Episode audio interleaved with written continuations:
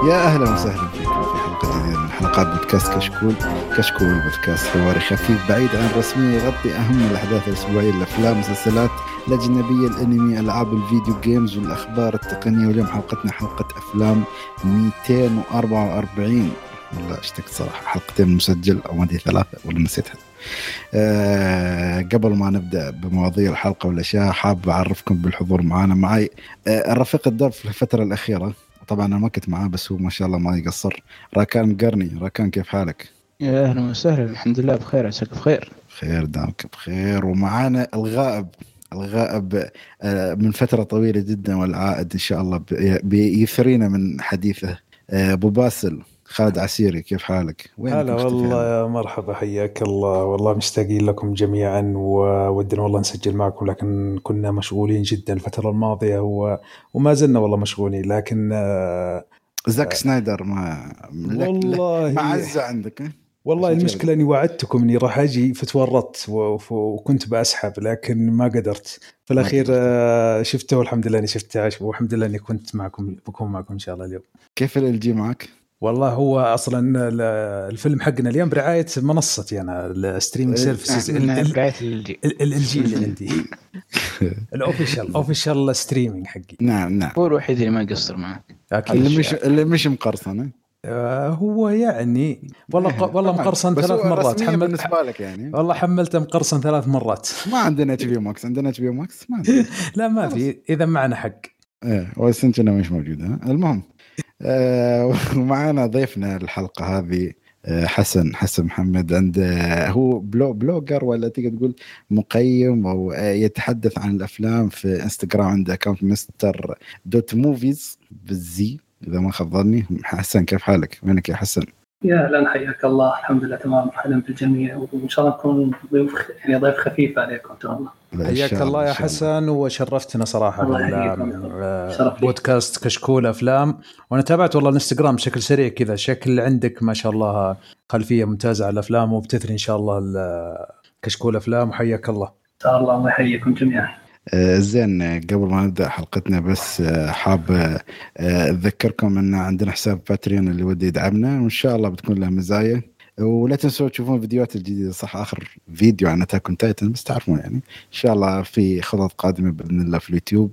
اليوم حلقتنا شوفوا بنتكلم عن أخبار، هو أغلب شيء بنتكلم عن لستة الترشيحات لأن من فترة ما تكلمنا عنها، ترشيحات الأوسكار لعشرين واحد وعشرين. وبنتكلم عن فيلم زاك سنايدر أو جاستس ليج زاك سنايدر كات، أو بنحرق إن شاء الله في الحلقة. أه وبنبدأ إن شاء الله حلقتنا. أو شيء قبل ما نبدأ هذا كله، بنبدأ بفقرة الضيف، نتكلم مع حسن، ندردش معاه، نشوف أوضاعه مع الأفلام، شو أفلام اللي أو أنواع الأفلام اللي يفضلها والأشياء هذه. ونبدأ معك يا حسن. حسن وينك؟ الشباب طبعا معي بعد، طبعا بسألك السؤال اللي دائما نسأله بس بخليه آخر شيء طبعا طبعا شخصيا معي، بس بتكلم أول شيء عن أنت. أول شيء شو أنواع الأفلام اللي دائما مثلا ترجع لها تفضلها أنت؟ يعني هل في جانرا معين؟ أنا أعرف ممكن أغلبية الناس يحبون كل أنواع، بس في نوع معين مثلا اللي دائما تحب تشوفه، اللي تقضي وقتك فيه أكثر شيء؟ صراحة أنا واحد من الناس اللي بحب أتابع كل شيء، لكن السوبر هيروز ما بحب أتابعها أبدا، ولا يعني الأفلام الرومانسية هاي يعني، غير الأفلام الرومانسية والسوبر هيروز أنا مستعد أتابع أي شيء عادي. إن شاء الله الفيلم في العشرينات ما عندي أي مشكلة عادي. آه يعني نحن أنت أنت هالحلقة جت بالغلط يعني أعتقد بس يعني مو لا لا ما في مشكلة، في شروط معينة يعني ممكن نتفاداها ما في مشاكل. بس يعني أنت هل ما تشوفهم خير شر، ولا ما تشوفهم يعني، ولا تشوفهم بس على حسب يعني؟ أه لا شوف، أنا من من الناس اللي مع سكورسيزي، اللي فعلا هي ملاهي، لكن ملاهي بنوع إيجابي يعني، ممكن تسليك، ممكن كذا كذا يعني تفرحك شوي. أما أما إنك تفل إنه تعتبر سينما، صراحة أنا ما أعتبرها سينما حقيقية يعني. دايما مش متفقين، هي مصيبة. بس ما عليك، كمل عادي. زين، بس ممكن أشوف الأفلام اللي عليها هايب يعني، أفلام سوبر هيروز اللي طلعت هايب، سوت هايب مثل أفنجرز إند جيم وإنفينيتي وور وجاستس ليج، فهاي الأفلام ممكن نشوفها يعني. بس أنت, أنت يا حسن ترى أصبت خالد زرعوني في مقتل، لأن شفت مارلون براندو اللي عندك أحسن ممثل، أنت خالد زرعوني ديدبول، فأنت دمرته. لا لا درجة آه. زين، بس يعني أوكي أنت حقت يعني كل شيء إلا الأفلام الدرامية زي شو؟ آه ما عندي مشكلة. كل شيء استقبل السوبر هيرو والرومانس. بس في بعضهم آه. مثلا الرومانس يكون انت قصدك الكوميدي رومانس ولا الرومانس مع الدراما؟ الروم كوم قصدي يمكن اظن ايه ولا آه لا الرومانسي اللي اللي ما له هدف، بس هدفه انه يعرض قصه رومانسيه بين اثنين او بين اي مجموعه او اي اشكال. حاليا يعني في الرومانسي كيف يعني نفس افلام ادم ساندلر خمسين خمسين. لا لا هاي انسى انسى ولا انسى ولا اضيع ولا شيء مستحيل. حتى لو كان هدفها الترفيه انا ما يعني يعني, يعني اقدم من هاي الانواع. والله انا استشفيت انك انت بعد ممكن ما تحب الافلام الكوميديه خير شر.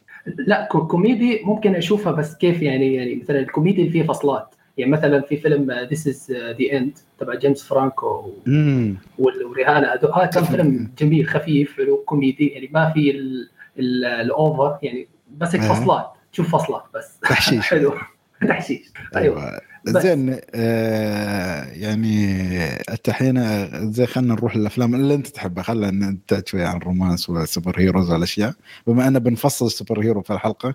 آه عندك آه الدراما. زين أنت حين شو الأفلام اللي ممكن تقولك تكون مرجعية لك؟ مثلا أحيانا أنت مثلا أنا واحد جاي توني أبغى أشوف فيلم درامي قوي ولا فيلم يعني مثلا خلنا على الدراما، يعني فيلم درامي قوي أبا مثلا تنصحني أو تحس أن هذا المفضل بالنسبة لك، يعني أي حد تشوفه أبا أو شيء اللي تنصحه للناس كبداية والشيء اللي أنت تفضله. أوكي أنا من من الأشخاص اللي بحب الأفلام يكون فيها رسالة رسالة من أي شكل، يعني خصوصا رسالة مفيدة مثلا مثل التعليم مثل القيم مثل هاي الأشياء، يعني الأخلاق التربية الأهل أيوة. مثل هالأنواع.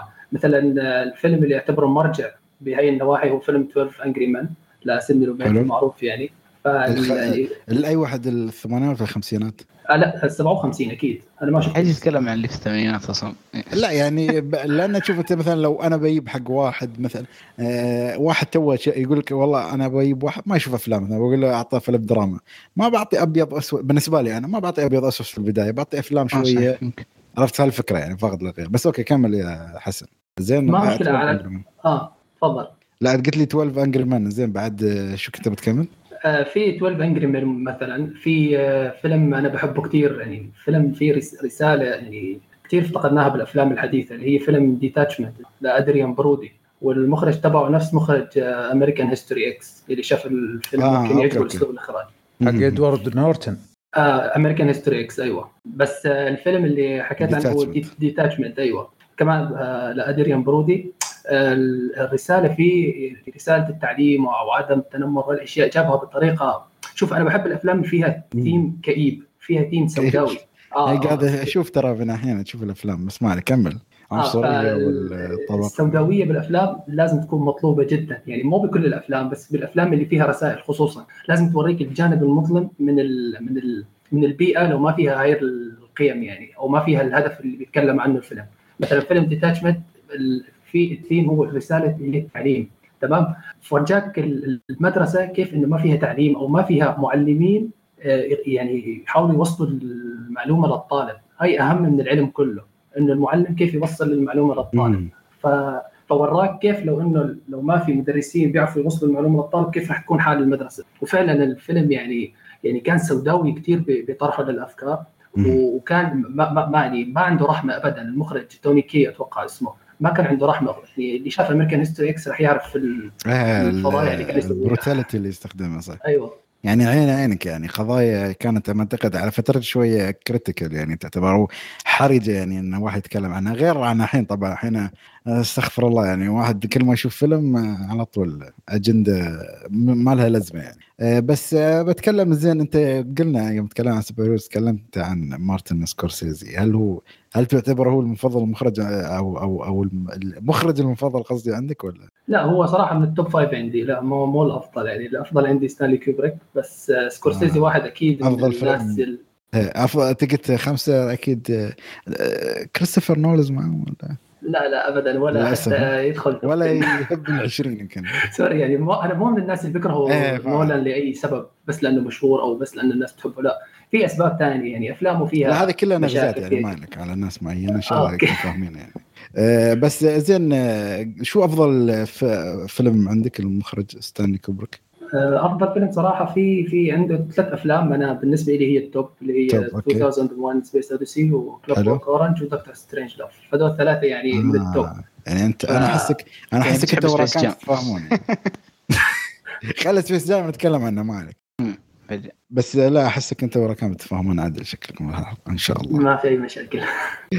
زين حد عنده اي سؤال حسن يا جماعه؟ ولا في سؤال صح؟ أنا ذكرت سؤال اللي لازم نسأله لكل ضيف. أه هو سؤال يعني هو يحدد مصيرك أحيانا اللي هو هل أنت هذا هذا هذا يقول لك واحد مليون دولار كويستشن. شو هو رأيك يعني ما هو جنرال بيكون بس يعني أبا هو هو سؤال كوميدي أكثر ما هو سؤال يعني منطقي. شو رأيك بدنزل واشنطن؟ انتبه انتبه ترى السؤال هذا تريكي يعني شو شو آه تحس يعني شو حاول ترضي الكل. طيب هو من التوب عشرة عندي توب عشرة اكترس يعني صراحه لازم مستحيل مستحيل اتجاهل موهبته يعني آه شو هي اوكي يعني ايكولايزر عندك كان ممتاز ها لا. شو افضل افلام بالنسبه لك بما يعني شوي ندخل على الجد يعني خليك من اللعبه يعني اوكي افضل افلامه مالكوم اكس بكل صراحه. مالكوم اكس كان فيه فيلم يعني شبه متكامل من كل النواحي تمثيل يعني تقريبا هو افضل اداء افضل بكثير لانه حتى مسرحيا كان يعني يختبس اداء اذا ما خاب ظني يعني حتى كان هو يؤدي ادواره في المسرحيات يعني مش بس في الافلام عشان تي هو اتقن الدور. صحيح الفيلم ذا سبب لي عقده ما عاد تقدر اشوف واحد يلعب مالكوم اكس غيره. طيب يعني طيب طيب ما شف... انت شفت ون نايت ان ميامي اعتقد انا لا راكان بما انه اي شفته أنا. شفته لا زالت عندي بس اني تقبلت ذا اتقبله يعني احاول اني اتقبله. طيب سؤال سؤال خلينا ب... خلينا نبرش عليك على طاري مالكوم اكس. في ذيك السنه اخذ الباتشينو الاوسكار في سنت فومن. هل ترون انه ظلم الباتشينو في ذيك السنه ما اخذ الاوسكار؟ طبعا اخذها بعدين في تريننج ديز. دنزل دنزل دنزل إيه أنا قصدت دنزل دنزل كان مرشح على مالكوم إكس وما أخذها أخذها الباتشينو على سنتفومن. طبعا أخذها تريننج دي السنة اللي بعدها بس تحسون أنظلم في مالكوم إكس؟ أنا أرى أنها أنظلم. أنا أنا نفسك صراحة لو أخذها مو أنظلم يعني لو أخذها مالكوم ما كنت لو أخذها دنزل ما كنت زلت نفس ال نفس اللي في اللي أشوفه صراحة. الباتشينو يعني ما أشوف إنه ظلم أو يعني ما أشوف دنزل ظلم يعني أشوف إنه ما كنت بزل سواء أخذها الباتشينو ولا دنزل ولكن الباتشينو بالنسبة لي رهيب يعني فقدمته أسطوري. أنت يا خالد أعطنا رأيك.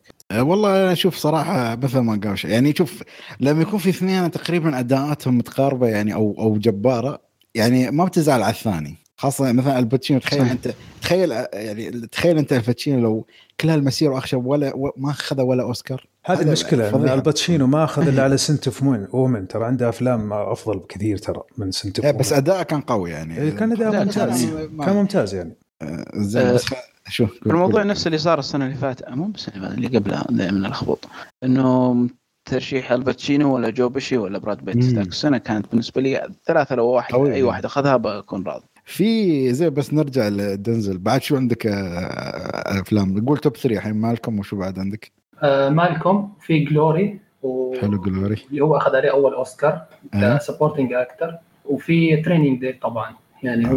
هو اللي شهر دنزل أكثر عندنا في العرب يعني. لا أقول مان فاير مش موجود مان فاير والله ما شفته آه زين أحسن في في في كم ما شفته لا هو أفضل لك يعني, يعني ش...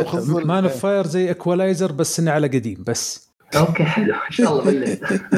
زين آه زين بخصوص الممثلين بما أننا تكلمنا عن المخرج يعني افضل افضل ممثل يعني بالنسبه لك بما انا اتكلم عن دنزل قلت هو من التوب عشرة بس ما اعتقد هو التوب واحد يعني بالنسبه لك افضل ممثل يعني تحس أه ما اقول لك هو افضل اداء انت تستمتع انك تشاهده. ايوه ايوه اللي هو دانيال دي لويس صراحه يعني آه. افضل لا لا انت ركان شكلك بخليكم الحلقه هاي انتم مع بعض والله والله وانتو كثير مع ركان حلو بس هل انت زعلان من خاصه تنزل ولا المفضلين بالنسبه له من ضمن المفضلين بالنسبه لي ولكن ليس الافضل بالنسبه لي يعني عندي اختلاف آه. بس لا يعني هل انتم زعلانين لما تزعلوا تحسون شيء عادي بسبب الاشياء اللي كان يسويها الاوفر ما بقول اللي هو ميثود اكتنج اللي كان يستخدمه اللي كان تحسه ياثر على حياته خاصه انا اعتقد هو قال ان يعني ليه ما يطلع حتى من الدور ما له ياخذ وقت مش انه على طول عرفت التاثيرات النفسيه اللي تاثر عليه ما اعتقد هو عشان شيء اخذ قرار الاعتزال ولا ولا شو تحسون انتم؟ لا انا اشوف اي اي ممثل لازم يسوي نفس الشيء اللي كان يسويه دانيال، يعني يقمص للشخصيه، يحضر للدور قبل حتى. هي لا بس اتكلم يعني، هل تعتقد ان اعتزاله يعني هو كده يعني ممكن. اعتزاله شيء يعني اكيد يزعل، اكيد هو الرجل عنده اشياء يعطيها، بس انا احس كميه الادوار اللي سواها ال او الاشياء اللي كان يسويها عشان يدخل الدور هاي كانت تعب تعب اي شخص نفسيا صراحه. وما ادري اذا هذا كان لها تاثير عليه او لا يعني. هلا آه هو ما ما ما اتوقع سبق وصرح انه الادوار، ما بد ما بعرف، ما عندي علم اذا سبق وصرح انه الادوار كانت تتعبه نفسيا و وكانت يعني تصعب من من علاقته مع عائلته او مع الناس القريبين حواليه. بس آه يعني اتوقع هو السبب الاخير اللي حكاه انه كان بده يتفرغ لحياته العائليه بس، يعني ما حكى انه التمثيل اثر، لا بس حكى انه بده يتفرغ لحياته العائليه، غير هيك ما ادري انا. تمام، نتمنى له التوفيق. زين انت بما انك خلاص تخطيت العقبات، تيجو بشي يبغى يلعب جولف، يبغى يلعب جولف خلاص زين منا رجع زين ايه. رجع بس يعني. خلاص بس بعطيك الشيء الاخير، عطنا شيء شفته الفتره الماضيه ممكن تنصح فيه الناس او تتكلم عنه بشكل سريع، يعني فيلم مسلسل انمي اي شيء عادي مو شرط. هو في فيلم صراحه شفته امس على اساس انه يعني احكي عليه اليوم، صراحه فيلم هو ما اتوقع ممكن انصح فيه، بس فيلم صراحه اثر فيني جدا، اللي هو فيلم اسمه ثيرست، فيلم كوري ثيرست عطش يعني عطش اه فيرست اوكي مش فيرست آه. فالفيلم نفس مخرج اولد بوي، المخرج اللي شفتوا الفيلم، فنفس المخرج هو. شو قصه الفيلم؟ قصه الفيلم عن راهب راهب مسيحي بكوريا، راهب مسيحي ف يعني يصاب بفيروس او مرض جلدي خطير، يعني مرض جلدي غريب، فبيكتشف من بعدها انه بيصير يحب يشرب دم دم الناس، دم البشر بشكل عام، يعني مو دم دم بشر. بيصير يعني يتعلم شوي شوي على هاي المراحل، ومن بعدها في يعني يعني هتكون ساعتين ونص يعني من أجمل ما رأيت، هو من أجمل صراحة من أبشع ما رأيت. يعني هو حس الرعب، هذا فيلم رعب مش هو هو مو رعب يعني، ممكن تحكي يعني في شوية خيال على شوية دراما، ثريلر شوي ولا اه في ثريلر ثريلر ثريلر يعني اوف جدا جدا رائع. واللي شاف اولد بوي بيعرف الثيم اللي هيمشي عليه الفيلم، يعني تقريبا نفس الثيم الاخراجي، بس ما اعتقد ان القصه ما تنتصح حق اي حد صراحه. لا لا ابدا صراحه ما ممكن انصح اي حد، بس الفيلم رائع يعني. انا شخصيا انا اشوف انا من الناس اللي ما ممكن يعني اعرف من اي شيء، ممكن او عادي في دم وفي قتل عادي، ما عندي اي مشاكل، بس هذا الفيلم صراحه يعني هو الفيلم الوحيد اللي خلاني يعني ما اطلع على الشاشه كذا مشهد، يعني خلاني احط يدي على الشاشه. هذا شكله لازم نعطيه حق سعود الزهراني، لازم والله يستمتع فيه وعد. اتوقع ممكن شافه ما بعرف، هي اكيد يعني اذا اخر مره اتكلم عن مونستر فاكيد يحب هالجو يعني. يعطيه العافيه طبعا سعود. زين خلاص ننتقل لاخبارنا لهالحلقه، ويعطيك العافيه يا حسن، وأثرتنا إن شاء الله، وإن شاء الله معلوماتك ما شاء الله جدا جدا جميلة. أه نتكلم عن، بما أنك بعد ما شاء الله معانا، نتكلم بنتكلم عن ترشيحات الأوسكار. بس قبل ما أتكلم ترشيحات أوسكار يا أخي أبغى أتكلم شوية عن الشطحة. أه شفتوا تريلر سبيس جام تو؟ اي والله شفته شفته وشكله بيجي جبار صراحه، لان إيه. الجزء الاول انا شفته على اوقات هذاك الايام، كان شيء عظيم، وهذا شكله بيجي ممتاز بالستايل صحيح ألفين وواحد وعشرين، شكله بيطلع جميل والله. يعني طبعا اللي ما يعرف سبيس جام يعني بشكل سريع نعطي انترودكشن، اللي هو في فيلم كان في التسعينات ببطوله مايكل جوردن، اللي هو على اساس انه هو يلعب مع لوني تونز لو باكس باني والشخصيات الكرتونيه القديمه هاي، ويتحدى شخصيات معينه عشان يفوز، وما ادري اصلا نسيت اذا فاز شو كان يستي، بس ما عليك يفوز فيها. وهالفتره الحين بالنزوج الثاني ببطوله ليبرون جيمس ما شاء الله، بما انه هو اشهر يعني من اشهر او اعظم اللاعبين حاليا في هالفتره كره السله، فقالوا بيسوون فيلم. وتريلر صراحه صراحه يعني اشوفه جدا جميل، بيكون شيء ممتع، خاصه ان يا اخي هالفتره الافلام اللي في السينما يعني يعني لو اقول لك الحين في افلام جيده، بس افلام للاستمتاع مش افلام اللي هي والله بشوف فيلم اوسكار في السينما ما بتحصل الفتره. افلام يعني عندك افلام تجاريه زي زي كينغ يعني كونغ وغودزيلا وطقتها. والله تعرف يا اخي بخصوص قبل ما نكمل يا اخي شفته يا اخي والله استمتعت صراحه يا اخي، استمتعت ان لان تعرف شو، لأن بس أبى أبى أشوف فايت بس أبى أه. بس ما أقولك طلع مخك وشوف بس بس يقولون وصل لأرقام قياسية في الإيرادات.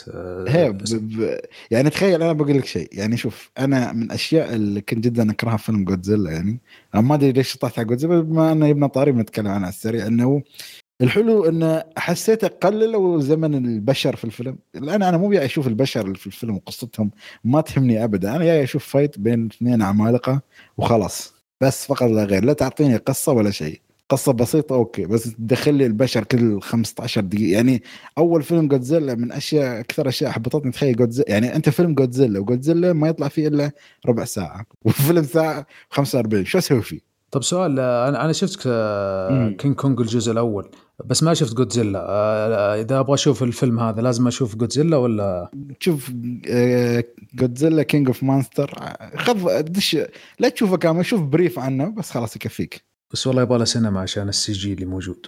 لا لا لا، الفيلم أحسه جدا أبدا ما ينفع ما ينفع ما ينفع في البيت. هو مسواي عشان يكون في السينما صراحة، عشان تستمتع في تجربة السينما فيه. وعندك فيلم نوبادي يعني، بس ما شفته، بس في ناس وايد يمدحونه، اللي هو بطل اللي هو بوب أودنكيرك اللي هو سول جودمان سول جودمان في بريكنج باد، مسوي فيلم أكشن ما أدري مسوي بروس ويلس أنا ما أعرف. طيب متى يعرض سبيس جام؟ في الصيف ولا متى؟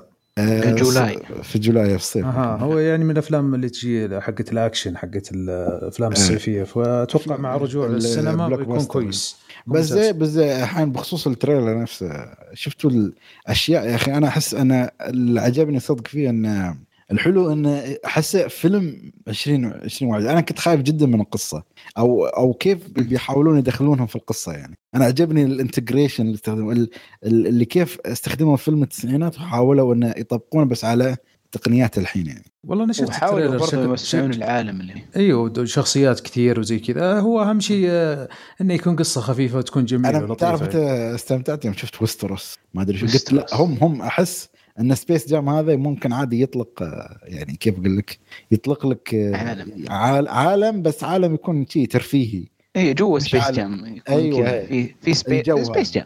أيوة آه عاد لا، والكل مون يبون ستيف كيري وهذيل واللاعب الثاني بعد كل بيجيبون خلهم يجيبونهم كلهم. آه صراحة حتى كل شيء موجود. ال ال الكارتون اللي يسويه هانا بربيرا، سكوبي دو، آه، فلينستونز، آه، وكل الأنواع قديمة جدا. أي والله. وأنت لما رويت التلميح حتى ما شو يسمونه آه، تلميح ل للجانج اللي كانوا في آه، كلوكورك أورنج. يعني ما أدري النيش اللي ما أدري منو بيلقطها أصلا، بس ما شاء الله بط... لقطها. يعني ترى المعمية أنا شفت مقطع صباح اليوم مم. يعني يعني يوريك الإيستر إيكس اللي في الإعلان كله. تعرف ذكرني ذكرني دماسك موجود ترى المعلمية لو تلاحظ. والله ما دماسك موجود. تعرف ذكرني بشو؟ ريدي بلاير نمبر واحد أو ريدي بلاير واحد. ريدي بلاير واحد يعني شيء نفس الجوال. عرفت التلميحات. وبرضه رالف رالف يا ورالف. أيوة يعني على هالجو. هذا فيلم كل الناس يجون. هذا فيلم أحسه فيلم تدخل السينما وتستمتع. يعني مثلا أقولك على قولة مارتن سكورسيزي حفظه الله اللي هو ملاهي. أنا صدق هذا فيلم داش أستمتع فيه، لا تريا منه إخراج ولا شيء، بس يجي محترم وأشوف وأضحك وخلاص. إيه برضو اللوني تونز أصلا حالهم رهيبين، ما بالك من يجيب دوري كلهم معهم. يعني أحس يعني حلو إنك شوي ترجع. يعني مثلا خلنا نتكلم يعني بشطح شطح ثانية اللي هو توم جيري. إيه ممكن يعني جون خليك من يمكن يجون. شايف الفيلم مالهم اللي نزل قبل فترة، وطبعا كإيرادات جابلهم شوية إيرادات، بس كتقييم جدا فيلم وصل فايف في اي ام دي بي. واي ام دي بي يعني تعرف انت بعد، يعني هو شوية انا انا حس اكثر مصداقية من روتن توميتو، بس بعد يعني انا يوم شفت السي جي اي يا يرفع يا يخسف واحدة من التنتين. بس لا بس يا اخي اصلا حتى السي جي اي المستخدمين الفيلم ترى سيء. اي والله سيء. انا شفته مرة مرة سيء, سيء. سيء. تحس انها افلام ايام التسعينات. يعني لو تشوف لوني تونز كيف السي جي اي مستخدمينه موصلين يعني زي لوني تونز في سبيس جام الاول. والله اسوء يمكن. اوه على وقتها كان كويس زمان. آه لا سبيس جام لكن الحين الحين غير مقبول. يعني شفت انا قبل فتره يعني بعد ما شفت ذا لاست دانس شفته مره ثانيه مدري مره ثالثه هو بعد كم مره آه شفته آه وكان مقبول، كان جميل، وكان لاحظت انه مخلينه قصير. شكل الانيميشن وقتها ما كان كان صعب عليهم انهم يخلونه اطول عن مية وعشرين دقيقه. امم تمام او او ساعه او عشرين دقيقه وش مية وعشرين ساعه عشرين دقيقه مية وعشرين دقيقه زين. خلاص بما أننا خلصنا من هذه الشطحة السريعة نروح للأوسكار أو المرشحين للأوسكار. بس بس بنغطي سريعا سريعا اللي هم المرشحين أو الفئات الأساسية اللي نشوفها بالنسبة لنا. أو شيء راكان شو رايك تعطينا الترشيحات ونتكلم بشكل سريع يعني. وأكيد يعني حلقة الأوسكار بنفصلهم تفصيل ممل يعني وتفصيل تفصيل عدل يعني. إيه في من ضمن ال... نبدأ إيش؟ نبدأ بالممثلين أو شيء ونخلي أفضل فيلم آخر. إيه نبدأ بالممثلين اللي هو أفضل ممثل رئيسي اللي هو ترشيحات أنثوني هوبكنز The Father شادويك بوسمان اللي هو مايرينيز بلاك باتون جاري أولدمان من مانك ورز أحمد من ساوند أوف ميتل وستيفن يان من ميناري. والله صراحة ما أعرف أنا عن نفسي أحس اللستة جدا قوية يعني أنا جداً.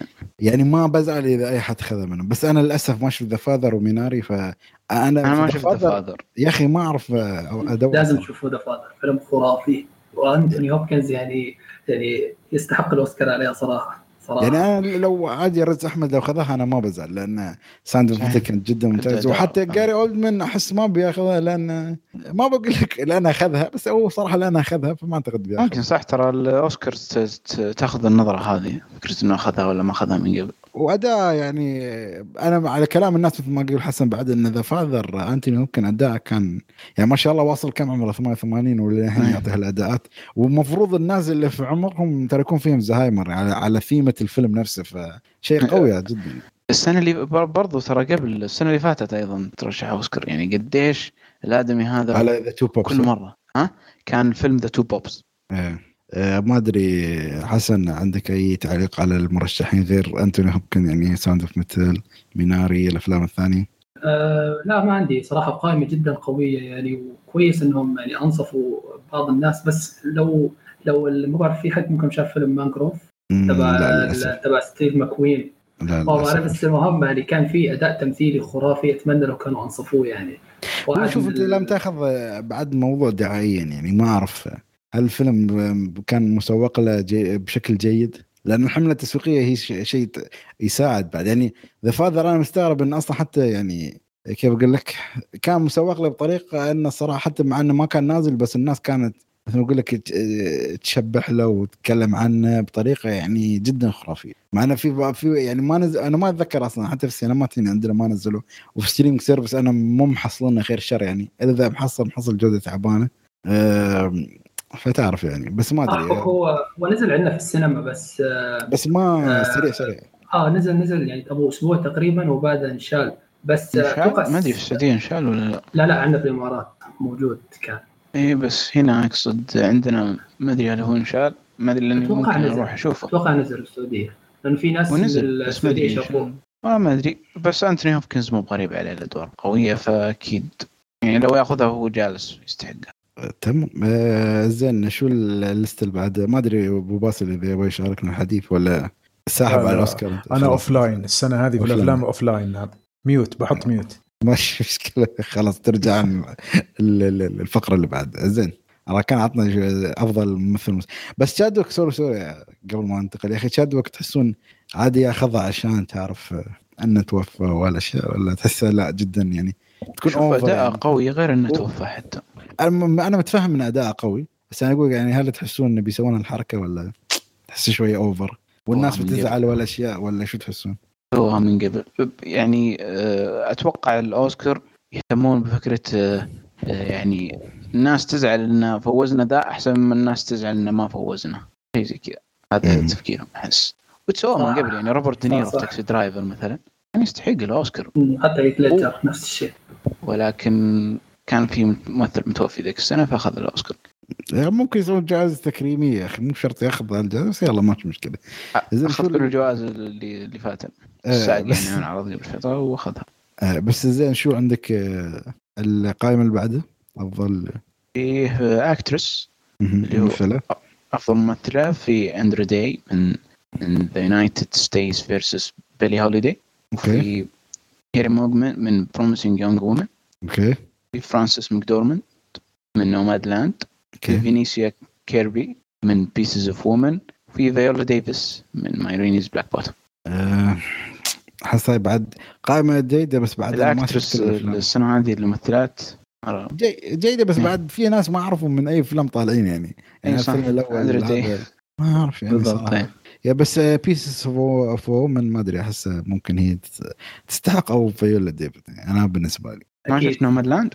أه والله شوف فرانسيس ماكدورمان أنا صراحة قلت لك أنا تتذكر أنا شو قلت لك كل يوم أنا ما بقول لك الفيلم ما عجبني وما بقول لك أداءها ما عجبني بس أحس نفس الفكرة أن قبل فترة ما أخذ ما أعتقد أن يرجعون يعطونها يعني أو ما ما بقول ممكن هو كل شيء ممكن معك أنا بس أنا أحس يعني أنا أنا أفضل هالاثنين يعني أنا أقول كترشيحاتي بس ما بستغرب إذا هي خذتها صحيح أنا ما بين فرانسيس ماكدورمان وفيولا ديفيس دبل تستحق كانت مدي دور كويس أتفق يعني ثلاثة أوسكار على فرانسيس تحس كثير يعني وخصوصا بالسنة القوية هاي ممكن يطول يعني ممكن يطول فيولا أو فانيسا في منافسة أتمنى فانيسا صراحة بس أنا أحسها يعني حتى في الفيلم ما عدت أحسها هي نفسها فرانسيس هذه هي نفسها عرفت كيف يعني ما أحس إنه أو تمثيل خلاص أنا بالنسبة لي أنا ما طمست جد أنا عندي ما ما أعرف ليش أنا كاره الفيلم يعني ما أعرف هل أنا يوم شفته نفسيتي كانت تعبانة وكرهت زيادة ما أعرف صراحة بس ما أعرف أنا حتى ما مش يعني هالفترة حتى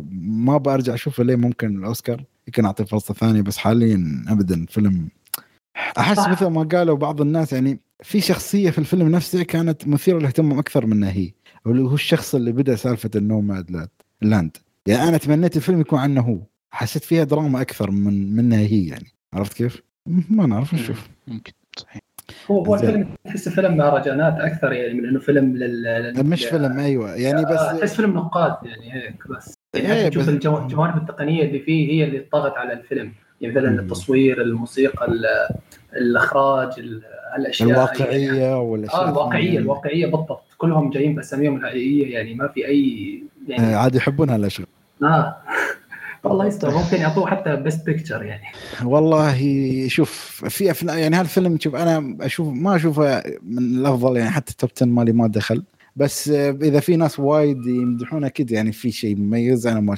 ما شفته في الفيلم في ناس ثاني شافوه حتى أنا ما أحطه من التوب عشرة عندي صراحة يعني للأسف حتى أنا فيه يعني كلمة لو حكيتها ممكن الناس تزعل يعني فرانسيس ماكدورمان ما ما بشوف فيها الممثل أوفر ريتد مو أوفر ريتد يعني ممكن اوفر ريتد شوي مو كثير يعني يعني حتى فيلم هذا ثري بيلبورد يعني مير ستريب ما ما شفته كثير لا مير ستريب وين غير صراحه اي اقول ما به ما ما وصل اه اه ما هي اكيد ما هي ولا حتى ربعها صراحه يعني مير ستريب يعني افضل بمليون مره فرانسيس يا اخي ادائها بارد جدا تحس معك ما بعرف يعني جدا ما حس في تعبيرات ما بشوف فيها اه ما في تعبير ما ما في ناس تحكي او تعبر بوجهها لا يا اخي ما ما في ما ما ما دخلت يعني ما ما وصلتني صراحة ما وصلني أداءها ممكن حتى فارغو فارغو اللي أخذت عليه أوسكار ما بعرف على شو أخذت أوسكار صراحة يعني أبدا ما سوت أي شيء ولا أي شيء جدا يعني قرارات الأوسكار في المواضيع هاي يعني جدا مزعجة يعني تمام زين خلنا نروح اللي بعده يا ركان الليست اللي بعده اللي هي جائزة أفضل ممثل مساعد دانيال كالويا من فيلم جوزس أند بلاك مسايا ليك ستانفيلد من جودس بلاك مس عند بلاك مساعة في ما اسمه ليزلي أودم جونيور من ون نايت ميامي أوكي وبول ريس من ستا ساوند أوف ميتال أخيرا واحد أنصح ذا آدمي أه وساشا أه بارون كوهن من The Trial of Chicago سفن أنا تحسبت على هذا شو كان اسم الفيلم ماله بوراتو تخيل هو خذ الجائزة على هاك وما خذ على هذه ما أفهم يعني أشوف هذه يمكن يستحق فيها أكثر بس لأمانة يعني هذا بسمونه جودس أند ذا بلاك مسايا ما شفته دانيال كالويا دانيال كالويا أنا أحس أنا لما شفت التريلر تحمست فالفيلم ما أعرف يمكن أحسه الفيلم اللي هو تحسه خطابي وفي حوارات وحديث مع الجمهور اللي يعطيك الأداء هذا ترى يحتاج قوة في الشخصية يعني لا يضرب في الشاشة فما أعرف أنا ما شفته بس أشوف أنا أتذكر راكان وما أدري حسن شفت الفيلم أنت؟ آه أكيد لازم لازم تشوفه بس وقت هو فيلم من من الأفلام الثورية أو من الأفلام اللي يعني فيها خطاب للشارع يعني هو نزل فترة إنه هاي السنة لأنه صار في سالفة البلاك بانثر على أشياء أيوة فاستغل الفرصة والشخصية هي حقيقية يعني يعني القصة حقيقية جدا فال فالأداء أداء دانيال كالويا كان جدا جدا رائع وما استبعد إنه يأخذ الأوسكار هاي السنة يعني هو خصوصا أخذ الجولدن جلوب وعن استحقاق يعني وما استبعد يأخذ الأوسكار تمام. آه خلنا نشوف إن شاء الله لين وقت حلقة أوسكار نكون شايفنا عشان نتكلم عنه ونعطي انطباعاتنا أكثر. آه زين القائمة اللي بعدها ركن. لكن بس في نقطة بخصوص الترشيحات، أنا استغربت كيف رشحوا لكيث ستانفيلد ودانيال كلوية من نفس الفيلم على سبورتينج أكتر. أه ما أعتقد ما في لي ذكره، لا أدري، بس ما أعتقد اللي فاهمنا أنه ممكن اللي شو يسمونه يكون فرصة كمان يفكر فيها. ما في دينتين رول، لا اسمع بس، لا بس ها ما أعتقد نفس قصة منه توم هانكس في فيلم It's a beautiful day ما نبغى. آه. بس هذول الاثنين مترشحين. توم هانكس ما كان ليدينج، كان كان سبورت. زين إيه. فأقول لك بس هالاثنين أحس تعرف حين قاموا يتوجهون، يعني أنت لو تشوف القائمة أنا أحس صعب يدخلون القائمة الأساسية. بس إيوه بس الف... يعني غش عين عينك واضح وين الليدينج بالضبط. عادي تمام، هم هم دائما هم متقاسمين البطولة ما لهم الفكرة هذه، عرفت كيف؟ اثنينهم سبورت لبعض. بس لا أنا أحس يعني ممكن تعرف أنت خاصة بعد الأوسكار، يعني لو أنا عندي مثلا واحد منهم خذ البست، يعني أحيانا لو تحسبها كأرقام كإحصائية، يعني أحيانا هم كإحصائية أربعين بالمئة نسبة لفيلم هذا جودس أند ذا بلاك مسايا أن يحصل الأوسكار. فأنت باسمك إذا تحصل واحد من مثلينك حصل الأوسكار بتكون بالعكس يعني وين وين بالنسبة لهم، هم أن الفيلم حصل الأوسكار ما يهمهم يعني إذا كان بست ولا ولا سبورت، قصدي أكت يعني مين ولا سبورت. إيه فأنا أحس هالفكر اللي وصلوا، خاصة بعد ما شافوا أو ما أقول لك شافوا، بس أنا أعتقد قالوا الأفضل إن نرشحهم في السبورت لأن ما أعتقد فرصهم تكون أعلى. أنا أنا هلا أحس يعني إحساسي أنا مش ما أقول لك هو الشيء، بس هلا أحسه منطقيا يعني. ممكن أتفق، بس تحس إنه يعني أنا صراحة ماني عارفان مين الليدينج فيهم. لو افترضنا إنه مثلا دانيال هو الليد، يعني تحسه ظلم إنه ما ترشح مع الليد. أه ولو إنه ما أحس يعني. دانيال الليد أحسه سبورت، ممكن أي حد فيهم يعني تحس إنه يعني حذف خطأ إنه ليش ما ترشح مع الليد يعني. ممكن أنا أشوف إنه من الليد ما كان له فرصة صراحة بالنسبة لي. ممكن فعلا شافوا ذا الموضوع إنه ما له حظ في الليدين قالوا لا سبورت. ترى هذه هي دائما سياسات، يعني كيف أقول لك وشو أفضل في مصلحة الفيلم نفسه أول ممثل، عرفت كيف؟ أنا أحسها ها الوجهة اللي استخدموها في ترشيحاتهم لهالفيلم. زين ركن عطنا اللستة اللي بعدها. في أفضل ممثلة مساعدة، نعم، في أماندا سيفرين من مانك، جلين كلوز من هيلبيلي إليجي، ماري ماكلوف ذا أو ماكلوف من بورات، واسم طويل ما نبقى قايله. المشكلة في الترشيحات يقولون اسم كله يطول. قلت بورات؟ بورات إيه. ما شاء الله. زين. أولوفيا كومان من The Father، اوكي، ويا جانج يون من ميناري. شوف كل نص الحروف. والله انا احس هذه قائمه اقوى عن البست ليدنج اكتر، الا بورات. خليك بورات على الطرف بس يعني صح، مع انه يعني في مانك اماندا ما ما سوت اداء يعني ذاك المبهر اللي هو ترى تستمع ابدا عاديه. مثلا جلين كلوز عندك انا احس صراحه تستحق، ولكن الاشياء صحيح. السياسيه المصاحبه للفيلم اللي ممكن ما يخليها تفوز. ترى ميناري يستحق فوز بالجائزه ايضا. والله لا هالسنه اشوف، مع انه يعني السنه الماضيه كانت سنه كورونا، بس اشوف في في ترشيحات حلوه، في تحس صحيح. يعني في منافسه ما مو بنفس السنوات الماضيه، تحس خلاص في اثنين ولا واحد هو خلاص يعني جارانتيد على قولتك، يعني ممكن توقعاتهم تكون جدا واضحه، بس هالسنه شويه احس جدا صعبه مع استثناء ألفين وعشرين اللي جاء اللي هي حقت ألفين وستة عشر طبعا. ايه بس انا اتكلم يعني الا اذا خذيت ترشيحات المهرجانات الثانيه هاي ممكن تعطيك انديكيشن، بس بعد في نفس الوقت اوسكار مرات يسوون حركات ويغيرون على اخر شيء يعني. إيه عندك ما ادري اذا حد عنده اي شيء ثاني عن اللسته هاي. انا صراحه يعني بس شفت اللي اخي هذا ما انسى اسمه اللي قبلي ما شو اللي بلي اللي ايوه هذا شو كنت بتقول حسن؟ أه بس لا أنا أنا استغربت إنه كيف ما رشحوا جودي فوستر عند موريتانيا لأنها فازت بالجولدن جلوب. أنا ضد إنها ترشح أصلاً. صح أنا ما إيه حتى وينها صدمت. أنا ب... صح والله. آه لما فازت بالجولدن جلوب صدمت، يعني ما ما سوت أي شيء، أداء كان جداً عادي، بس استغربت كيف ما رشحوها للأوسكار. يعني طبيعي إنه أي حد من الجولدن جلوب أو من البافتا أو من هذول يترشح للأوسكار، بس كويس إنه ما رشحوها. على كل حال يعني هي بس غريبة يمكن. لا معنا إذا جولدن جلوب رشحوها معناته إن على الأقل المفروض أن تدخل نفس قائمة الترشيحات بس ما نعرف. على موضوع جودي فوستر بلا. أنا كنت زمان بعد سايلنس أوف ذا لام كنت متابع الممثلة هذه, كانت في علاقة ممتازة بينه وبين ميل جيبسون, علاقة عمل وزي كذا. فميل جيبسون صلح مشاكل في هوليوود وتكلم عن اليهود وزي كذا, فطردوه من هوليوود وما عاد أعطوه أدوار ولا عاد أعطوه جوائز. فجودي فوستر تعاطفت مع ميل جيبسون لأن صديقها, فحطوا عليها إكس حتى ما تلاحظوا آه. السنوات الأخيرة ما عاد عندها أدوار ولا شيء زي ميل جيبسون, فقد يكون هذا السبب. هذه معلومة تاريخية مع أنها أظن أخذت أوسكار أوسكارين ورا بعض. أيوة لا لا القضية هذه بعدها بعدها هذا يعني زمان. يعني شفت فيلم شفت, شفت فيلم الجيبسون حق المسيح. أيوه. القصة قبلها قبلها فترة كذا صلح انتقادات وصلح مشاكل وزي كذا, فهوليوود أخذت منه موقف. فجودي فوستر تعاطفت مع ميل جيبسون فكان محطوها في البلاك ليست. طبعا توقع ما هو معلومة يعني. صحيح يعطيك العافية على المعلومة هذه. زين هذه هذه معلومة الحقيقة هذه هذه معلومة هذه معلومة من وراء التريلات. آه ما شاء الله هي...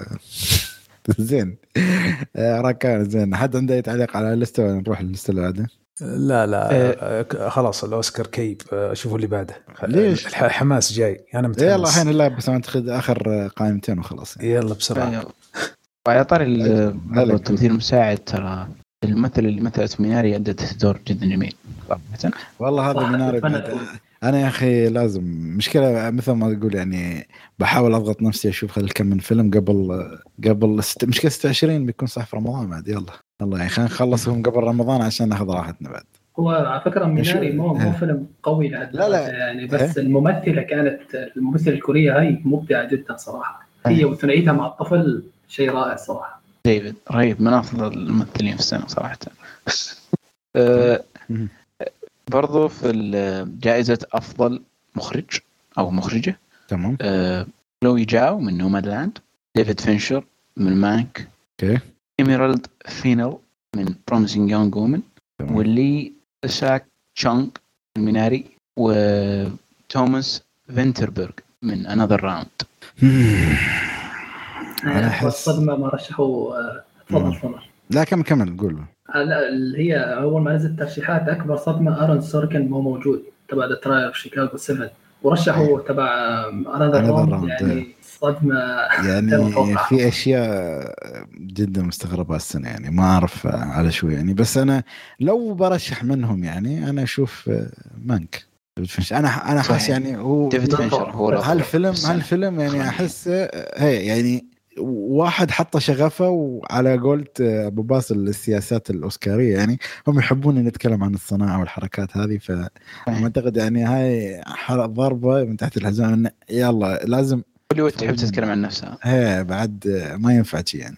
والفيلم صدق إخراج يعني تحس فيه يعني يعني نومادلاند ما بقولك اللقطات هاي الواسعة والأشياء هذه يعني اللي هي استخدموها والتقنيات هذه ما منها فايدة. بس يا أخي ما أحس إضافة القوية اللي عطاها غير مانك لما عطاك إضافة مانك اللي, اللي إخراجه أسلوب إخراجه هو أصلا الفيلم كله إيه وحركات كله. الحرق مال السينما والأشياء اللي يستخدمونها هي جدا كانت صراحة معطي جو للفيلم.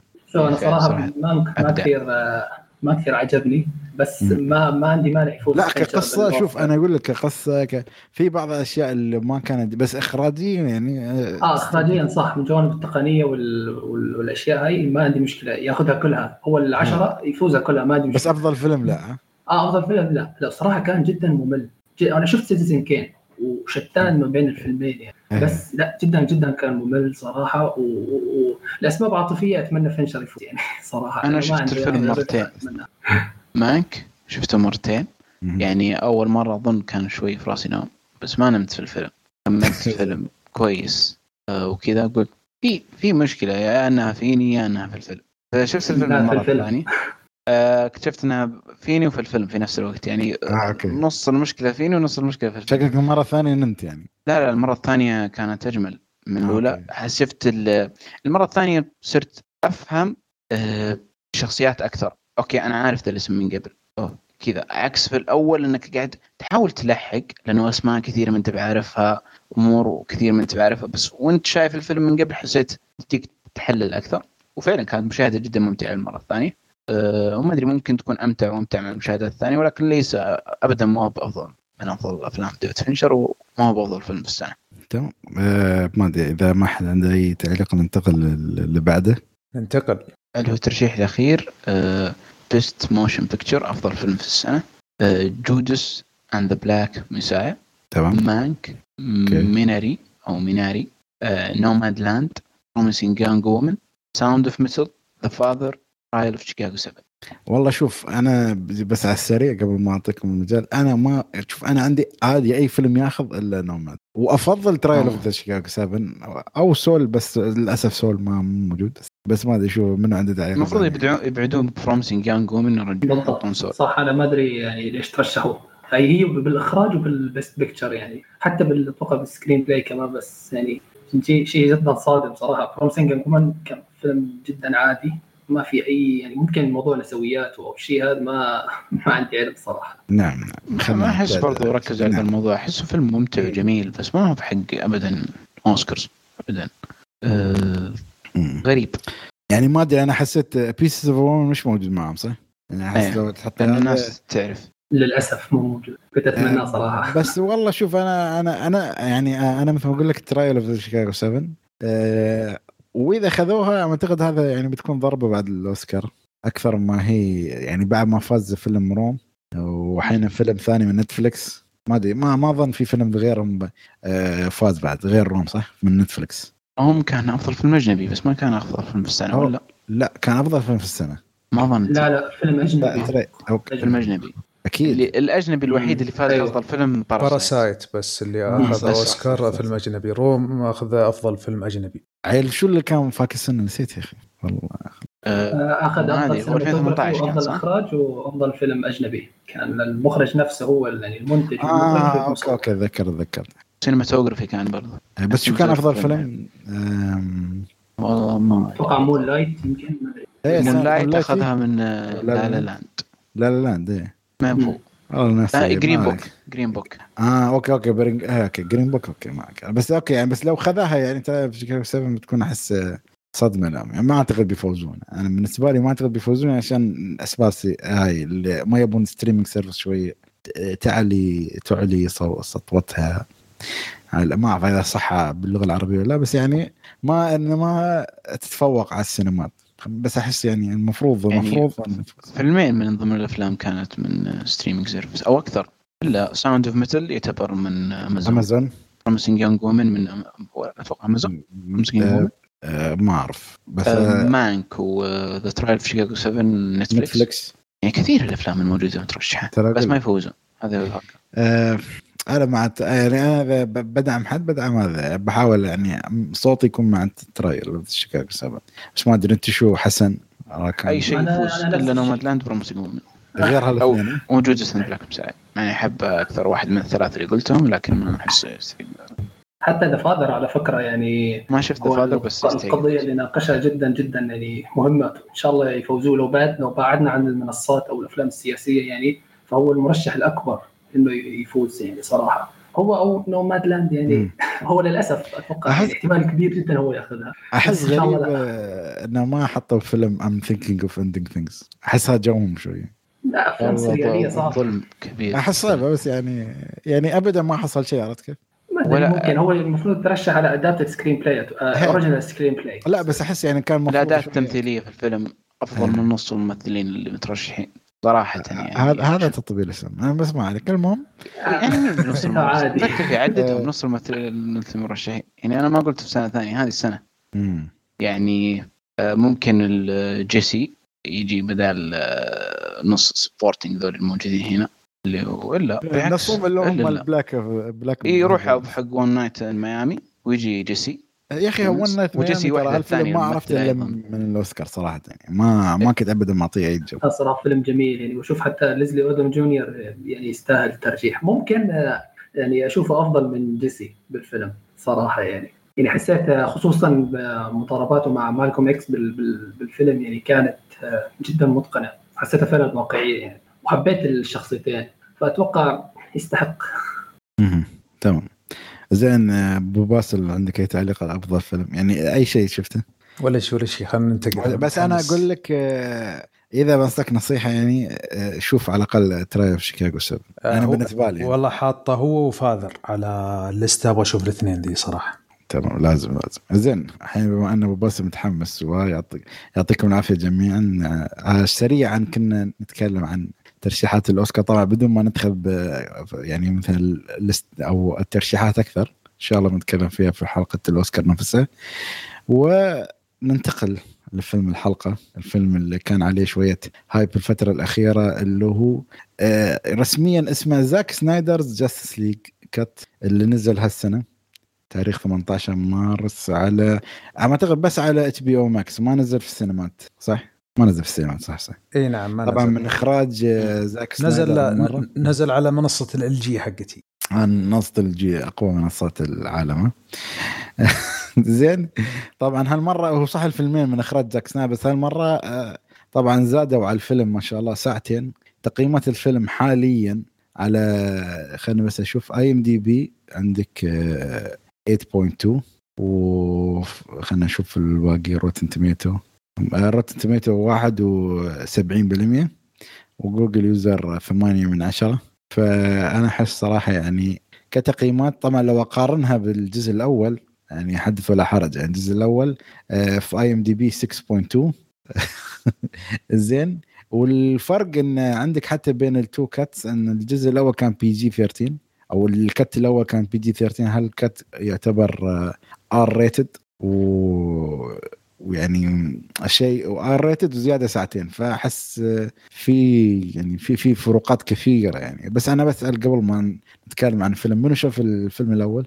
انا شفت. بس انت انا وانت بس؟ اي نعم تمام. اذن يعني نحن ممكن نتكلم عن الفروقات بين الفيلمين، بس ممكن ندخل بس ناخذ راي الشباب السريع، بس ما ما بنحاول ناخذ بس ايجابيات، بنتكلم على الاقل عن رايهم. بعدين بنتكلم احنا انا وبواسل عن شو اللي شفنا الفروقات بين الفيلمين، وبعدين بننتقل لحرق الفيلم بنفصص ان شاء الله راحتنا في الفيلم. تعليقات صح قبل بس ما نوصل بعد النهايه تعليقات، اعتقد ما عندنا الا تعليق واحد وتعليق مكرر، بس نتكلم عنه على السريع على اخر الحلقه. حلو زين، نبغى تعليقات عامة وبعدين نبدأ في الحرق. يعني تنبيه لمستمعين الكرام، بنتكلم عن الفيلم بشكل كامل اللي هو سنايدر كات، في الأخير بنحرق بنحرق حرق لأنه يستاهل إن نحرق. فهذا تنبيه للي عشان لا ينصدم. يوم يوم بنحرق بنتكلم بنقول الله بنحرق كل شيء. فإذا يعني شوف الفيلم تعليقات، إذا ما في أي تعليق خلاص ممتاز شوف الفيلم وبعدين نرجع شو اسمها حلقتنا. زين آه نتكلم أول شيء مع حسن وركم. أنا ما توجد الجزء الأول، عطونا بشكل سريع آه إيجابياتكم سلبياتكم، وأنا أبو باسل بنتكلم عن شو الفروقات اللي حسيناها استوت أفضل من النسخة القديمة للنسخة الجديدة. بس قبل كذا خالد ودك نتكلم بريف عن القصة ليش الحين في سنايدر كات. آه خلينا نتكلم عنها بطريقة بسيطة. آه مثل ما في مارفل في مثل ما في مارفل في الأخوين روسو ماسكين أفلام السوبر هيروز في عشرين فيلم لين جابوا في الأخير اللي هو أفينجرز أند جيم. كان في مشروع عند وارن براذرز آه في دي سي آه انهم يصلحون نفس العالم اليونيفيرس للسوبر هيروز لشخصيات الكوميك دي سي المشهوره. سلم المشروع زاك سنايدر، طبعا الكلام هذا يمكن عام ألفين وخمسة عشر او شيء زي كذا. آه صلحوا فيلم مان اوف ستيل حق سوبرمان من آه آه وصلحوا بعده باتمان فيرسس سوبرمان، واعتقد بعدين وندر وومن.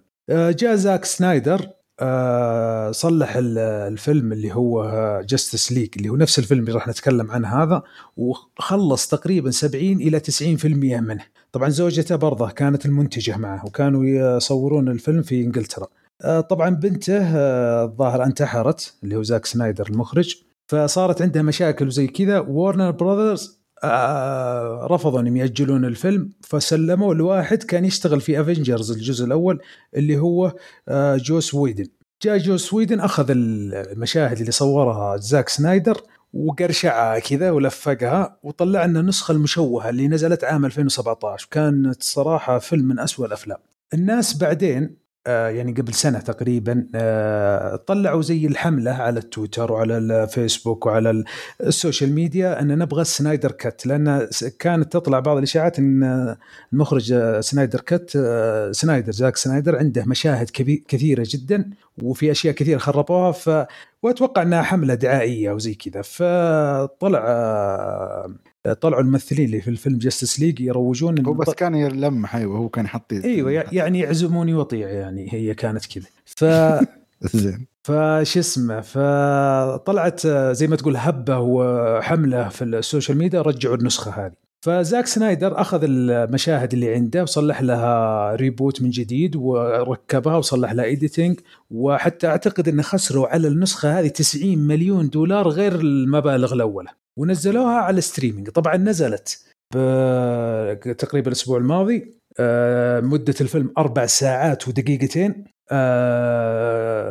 كانت جيدة. فإحنا الحين بنتكلم عن تفاصيل الفيلم بس إن هذه النقطة ليش عرض الفيلم هذا هو نفس الفيلم ألفين وسبعة عشر بس إيش القصة اللي وراها حبيت أقولها قبل ما نبدأ. تمام يعطيك العافية. زين آه نبدأ معك يا حسن تكلم عطنا إيجابياتك في الفيلم يعني شو الأشياء اللي حبيتها في الفيلم هذا خاصة أنت مش من محبين أفلام سوبر هيرو بس عطنا اللي استمتعت فيه يعني في الفيلم.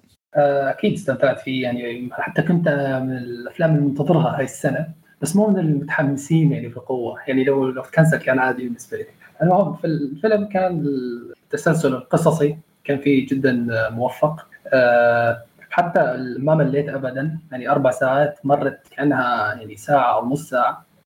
حتى الدور الدور الشخصيات أتوقع يعني أن يعني موزع بعدل على على على الكل يعني يعني شفنا دور ذا فلاش شفنا دور السايبورغ وشفنا دور باتمان والأشياء يعني إلى آخره كل واحد فعلا كان يعني عرفنا إنه إنه إنه هذا فعلا كان موجود لولا تحسهم كانوا متفقدنا شيء آه عن جد حسيتهم فعلا جاستس ليج يعني ما ما أدري شو شفته بالنسخة الأولى بس يعني أتوقع كان في ناس كتير مظلومين بالنسخة الأولى يعني حسب اللي سمعته بس بهذا الفيلم لا كان كل واحد له دور فعلا ولو شلت أي واحد منهم فعلا كان الفيلم يعني ناقصه شيء. حتى كان في أخبار إنه ممكن جرين لانترن يكون بالفيلم بس وارنر بروز شالوه يعني كان عندهم مخططات تانية للشخصية يعني في ف... آه. آه. فلو كانوا حتى توقفوا جابوا بال... ما ما بدنا نحرق على بعده ف...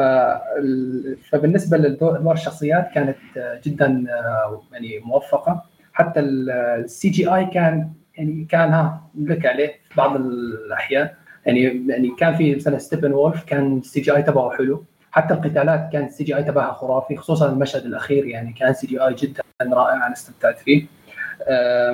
يعني السوداوية سوداوية الشخصيات أنا حبيتها جدا كيف جابوا كل واحد ماضي السوداوي أو ماضي المؤلم وعرضوا لنا إياه يعني كله بي يعني حتى ما حسينا في ملل في في يعني في شخصيات تخيل أنت تنعرض ماضي أكثر من خمس شخصيات وما تحس بملل فعلا كان شيء جدا رائع.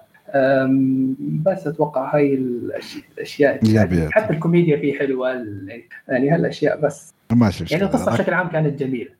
أزاي راكان عطنا شوي إيجابياتك. في أي فيلم يتكلم عن شخصيات كتير في احتمالية كبيرة إنه يتشتت وإنه ما يعرف وش يركز عليه لكن الفيلم هذا شفت إنه فعلا قدر إنه يعطي كل شخصية حقها ويعطي كل شخصية حقها يعني سواء كانت شخصية جديدة على العالم يعني شفنا باتمان وسوبرمان من قبل آه وبرضه وندر وومن فأكثر شخصية أعطاها أكثر شخصيات أعطاها حقها اللي هم سايبورغ و... وفلاش وشوي آه أكوامان ولكن يبدو أن عندهم كانوا مخططات واجد لها في المستقبل ويمكن نتكلم عنها في أكثر في الحرب. أه بصراحة أعجبني نظام البارتس فيلم عارف وين وين يروح فيلم عارف كيف يتوجه كيف يبني نفسه يعني فترة بعد فترة يعني يعرف يرتب الأحداث بشكل جدا كويس. أه أه ممكن النص الثاني من الفيلم فعلا أه ورانا الانفجار لش... للبناية الأحداث اللي صارت سواء كانت من لقطات أكشن من لقطات أه يعني ماضي أو شيء زي كذا قدرنا نشوف أه يعني أه الأحداث اللي كان يبنى لها في كل الفيلم أو يمكن في كل العالم السينمائي زي ما شفنا من فيلم باتمان فيرسس سوبرمان. أه رؤية زاك سنايدر جميلة شفتها رؤية هذه الدارك الجميلة الرائعة للعالم دي سي وإنه واضح إنه ما يبغى يبغى يسوي شيء بنفسه ما يبغى يسوي شيء آه يبغى يقلد أحد ولا شيء زي كذا واضح إنه عنده خطة واضح إنه عنده رؤية لشيء في المستقبل وفي الفيلم هذا فيه الكثير والكثير من التلميحات والتخطيطات في المستقبل اللي بنتكلم عنها بعدين صراحة بناء القصة كان جميل, بناء الإشرار جميل, خصوصاً السي جي آي حق ستيفن وولف كان جدا رائع. يعني وصلت لمرحلة الفيلم أبغى الإشرار يفوزون صراحة, أبغى دارك سايد يهزمهم. أه أيضاً مشاهد النايت مير والأشياء اللي زي كذا كانت جدا رائعة. أه شخصية ألفريد كذا نقطة إيجابية عليها. أه والموسيقى في الفيلم أنا عجبتني جداً, خصوصاً كل شخصية لها ساوند تراك شيء زي كذا جداً عجبتني صراحة. أه وهذه كانت إيجابيات للفيلم. زين, قبل ما نروح سلبيات بس خلني أتكلم مع شوية أبو باسل, نشطح على الفيلم القديم ونحاول نقارنه ونشوف شو الفروقات هاي اللي كانت بينها, بما كنت تكلمت عن الإيجابيات.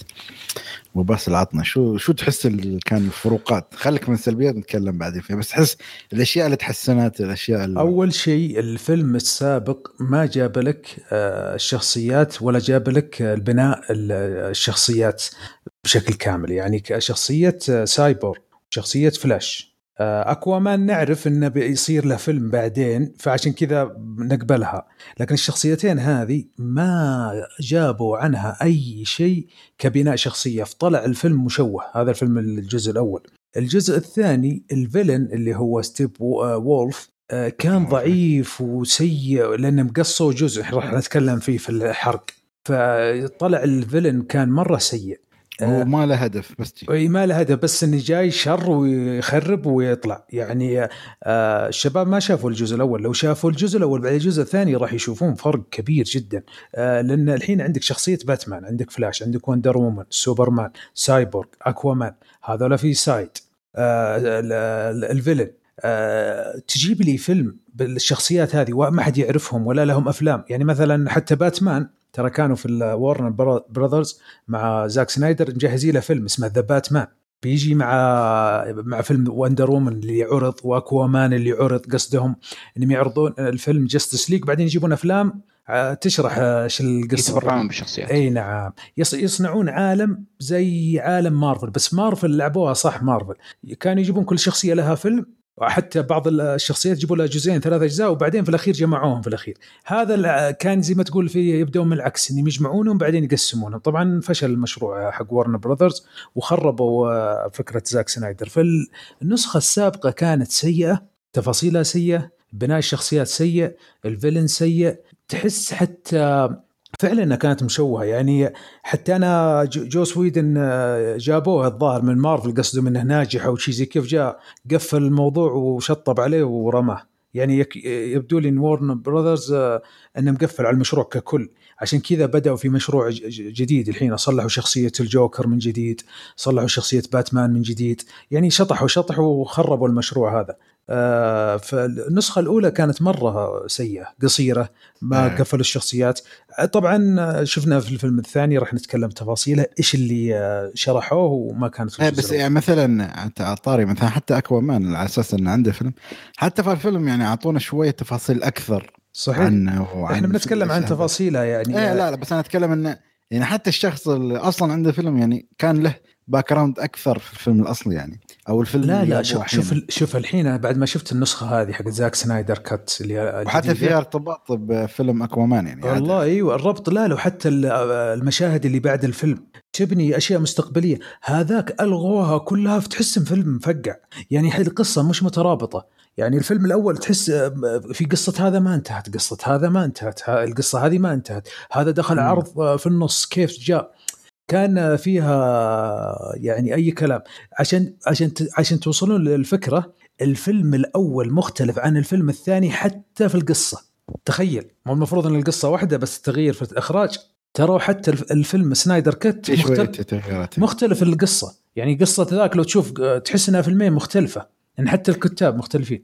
يعني شوف بقول لك شيء بس قبل ما أقاطعك, حتى يعني حتى ثيمة ال يعني تخيل على فكرة أنت مثلا قال لك حسن أن في كوميديا حلوة. على فكرة الفيلم أبدا ما يعتبر كوميديا مقارنة بهاك الفيلم. هاك الفيلم كان فلاش بس يمشي وينكت. لا لا يعني وك... وكان تريقة, كان تريقة, وكان حتى ما في مشاهد عنف ولا في سوداوية ولا شيء, كان بيجي ثيرتين عادي. وحتى الثيم ترى يعتبر دارك أكثر بوايد من هاك. يعني هاك تخيل حتى العالم اللي يعني في يعني في النهاية يعني يعني كان ما أدري ليش الفلتر كان أحمر وشي في الفيلم القديم. هالفيلم كل شيء أسود يعني يعني اللي هو مثل ما أقول لك طبع زاك سنايدر اللي سواه في أفلام سوبرمان وأفلام الغريب باتمان. الغريب إن في شخصيات وفي أحداث في الجزء الأول في الجزء الثاني اختفت أو الجاء العكس. يعني مثلا ما أبغى ندخل في الحرق، شخصية تحل مشكلة في الفيلم الثاني ترى ما هي اللي تحل مشكلة، واحد ثاني اللي يحلها. يعني صار تغيير م. جذري، يعني حتى في تحس إنه في الكتابة يعني كأنه مصلحوا فيلم جديد. م. وهذا يعني مثلا تقول خاصة في الفيلم الأول الشرير أبدا كان غير منطقي. الجزء كان كيف أقول لك، بندخل في تفاصيل الجزء الأخير ونشرح آه تفاصيل. بس لا بس أقول لك بس السي جي شو رأيك؟ أنا أحس لا السي جي ضبطوه وصلحوا، لا كل شيء كل شيء ضبطوا السي جي، الموسيقى، الشخصيات، يستبنون أكثر شيء يعني شكل مقارنة بالقديم ولا شيء ولا شيء ولا شيء أصلاً. بناء الفيلم ذكرني بفيلم من مورتال كومبات والله العظيم يا رجال. الفيلم الثاني هذا سنايدر كات فيه مشهد الملحمي اللي في البداية اللي صنع لك دارك سايد، هذا ما موجود في الجزء الأول أصلاً كله. يعني ما تدري ليش أصلاً المعركة ذي، إيش البوكسز ذي، ما تدري إيش السالفة أصلاً. يعني حتى اللي قارين الكوميك ما يدرون إيش السالفة. في النسخة الجديدة لا اللي بنتكلم عنها لا شرحوها بالتفصيل. أمم صح. زين الحين نروح للسلبيات، كنا مع بعض. حسن نبدأ معك، شو شو السلبيات؟ وما أعتقد هي بتكون واضحة جدا، بس عطنا اللي سلبيات نسخة سنايدر كات اللي ألفين وسبعة عشر الجديدة. صراحة عندي كتير سلبيات. أولا ليش الشاشة مربعة؟ أوكي أنا شخص ما ما بحب الأي ماكس ولا ولا مستحيل يعني على فكرة يعني آه هالشيء ترى عشان عشان ستريمينج سيرفيس هي على أنها جاية ما هي للسينما. النسخة هذه مش للسينما، هذه نسخة للتلفزيون، فجت كذا مشوهة. هو لا طيب كانت المفروض أن يعطونا في السينما بس. أيوة مفروض أنها في السينما لكن مشالوها، وهي فعليا ترى سنا... زاك سنايدر عنده المشاهد وصلح لها إدت ولفقها عشان تجي في ستريمينج سيرفيس. حاول يأخذ الشاشة يعني اللي اللي فوق واللي تحت من ضمن الشاشة انك تشوفه، ما يكون في شيء جزء من الشاشة انت ما تشوفه في سبيل انه يخلي الشاشة كلها ولا يعني. فعلا يا حسن كلامك صحيح، الشاشة ما هي الصورة مربعة مش مستطيلة لأن فيلم سينما مش ستريمينج. ايوه شو ما كان السبب يعني بغض النظر عن السبب وأهميته للمخرج او ستريمينج سيرفيس إلى آخره، أنا كمشاهد كنت غير مرتاح صراحة بالمشاهدة، خصوصاً فيلم طويل أربع ساعات. أنا بشوف شاشة مربعة أو مستطيلة أياً أياً يكن، وخصوصاً فيلم فيه قتالات ومعارك. يعني تخيل أنا أشوف لورد أوف ذا رينجز بشاشة مربعة، هيكون جداً صعب علي يعني، خصوصاً المعارك أنا لازم أشوف كل شيء حوالي، يعني أشوف مين جنبي مين يسار. فهاي كانت نقاط يعني أثرت على المتعة شوي يعني. هو, هو على النقطة هذه حسن ترى زاك سنايدر طلب ميزانية ضخمة ويرجع الممثلين يمثلون بعض المشاهد، لكن الممثلين رفضوا. زي هنري كافيل ترى رفض يرجع يؤدي دور سوبرمان، ورفضوا الشركة تعطيه مبالغ ضخمة ونعيد التسجيل أو التصوير، فأشتغل بالماتيريال اللي عنده، فهو خرج بهذا الشيء مجبور ولا كان عنده فكرة ثانية ترى. بس في ممثلين جو صوروا أشياء ممكن ممثلين يعني اللي إضافات حتى ما أيوه كان مخطط لها، مثل جاريد ليتو وبنتكلم عنها في أيوه أيوه أكثر. ايوه هذه يعني مثلا بسيطه، بس زي ايش اسمه بن أفلك بن أفلك جاء فعلا صحيح، فزي ذولا ترى بعضهم رفض ما يجي ترى، زي شخصيه سوبرمان رفض انه يرجع وريته ما رجع او للاسف هي الطريقه اللي رجع فيها يعني كانت مو طريقه مو طريقه القصه. يعني في شيء ثاني اللي هو مثلا ليش طلعوه بالتريلر انه موجود انه نحن يرجع؟ ممكن هذا الشيء طلع بالنسخه القديمه نسخه ألفين وسبعة عشر اوكي انا ما عندي فيه مشكله، بس خلينا نحكي فيها هاي بعدين بفقره الحق على على, على, على على الشخصيه هذه عشان اعطيك كيف في الجزء الاول كان فقع. بعد ما ترك زاك سنايدر الفيلم جابوا جوس ويدن يكمل الاخراج، فكان شو اسمه بطل سوبرمان نسيت اسمه بريطاني هنري كافيل هنري كافيل كان يمثل مع توم كروز في ميشن امبوسيبل وكان مركب شنب، فرجع يمثل رجع يمثل في النسخه الاولى، وترى الشنب شايلينه بالسي جي اي في النسخه الاولى اتكلم من كثر ما هو مفقع، فهو زي ما تقول زعلان اصلا حتى من النسخه الاولى هنري كافيل، فعشان كذا سحب عليه ما عاد رجع. اوكي لا انا اه ممكن بالنسبه للنسخه القديمه قصدك ولا بالنسخه لا لا القديمه الجديده ما جاء اصلا آه لكن لك القديمه رجعوه معاه شنب وكانوا شايلينه بالسي جي اي فهاي احد النقاط. فكمان النقاط الثانيه انه الفيلم فيه شويه اشياء ما ما مفهومه للمشاهد العادي. اولا مثلا اللي هي دارك سايد ليش موجود؟ ها اول سؤال انا خطر لي. آه قدرات بعض الشخصيات مثل سايبورغ وفلاش ما كانت جدا موضوع، يعني في قدره انا ما فهمتها لفلاش، اضطريت اني اسال يعني صاحبي يعني هو يعني مطلع على الكوميكس اكثر مني، فاضطريت اني اساله. حتى معادله الحياه وهالاشياء هاي في يعني في رموز، وحتى بالاحد الشخصيات كان يعني ظهوره كان قليل بس انا ما كنت اعرف شيء عنه. يعني في اشياء كثير بالفيلم يعني ما ما كنت راح افهمها الا لو اني قاري الكوميكس. فاتوقع هاي سلبيه للفيلم، انه انه ما موجه للكل، موجه بس لاشخاص معينين او للناس اللي بتحب تطلع بعدين تشوف الكوميكس يعني. فأتوقع هاي كانت. حتى بالتمثيل، التمثيل كمان كان سيء من ال... يعني ما بحكي من الجميع. جال جادوت يعني ولا تحسنت ولا واحد بالمية عن فيلم وندر وومن صراحة. حتى هنري كافيل أنا دائما بحكي إنه هذا الممثل ولا له علاقة بالتمثيل، يعني حتى يعني دور سوبرمان أوكي جاي عليه يعني حلو، بس كتمثيل يعني تحت الصفر هو جال جادوت. أما ذا فلاش وسايبورغ يعني كانوا يعني جيدين. بن أفليك كمان جيد نفس الشيء. فالتمثيل كان للأسف من بعض الشخصيات، خصوصاً أن هذا الفيلم ركز كثير على شخصية وندر وومن، يعني كان لها دور جداً فعال في الفيلم. للأسف كان تمثيلها يعني ناشف، ما في تعبير، يعني جداً جداً رايح فيها للأسف. فهي أهم النقاط السلبية اللي عندي. تمام، زين. آه آه نروح للركان. شو عندك بعد أنت زيادة تضيفها على حسن؟ آه بس عندي كم سلبية. ببعض مشاهد السي جي آي كانت يعني ما هي كويسة، وكان فيها جدا عيوب كثيرة، بعضها ليس كلها، وصراحة شوي كثير منها، لأن السي جي آي كان في بعض اللقطات كان يعني شوي تنظر له بعين غريبة، تقول كان ممكن يسوون أفضل ما أدري إيش ذي كذا. صحيح ممكن له تبريراته، ولكن كذا ولا كذا موجود. وهذا الموضوع اللي بينه أكثر بعض لقطات السلو موشن، بعض اللقطات السلو موشن، خصوصا لقطة ما كان لها داعي. الفلاش الأولى الأولى أنت عرفت اللقطة أتوقع، وبنتكلم عنها في الحرق أكثر.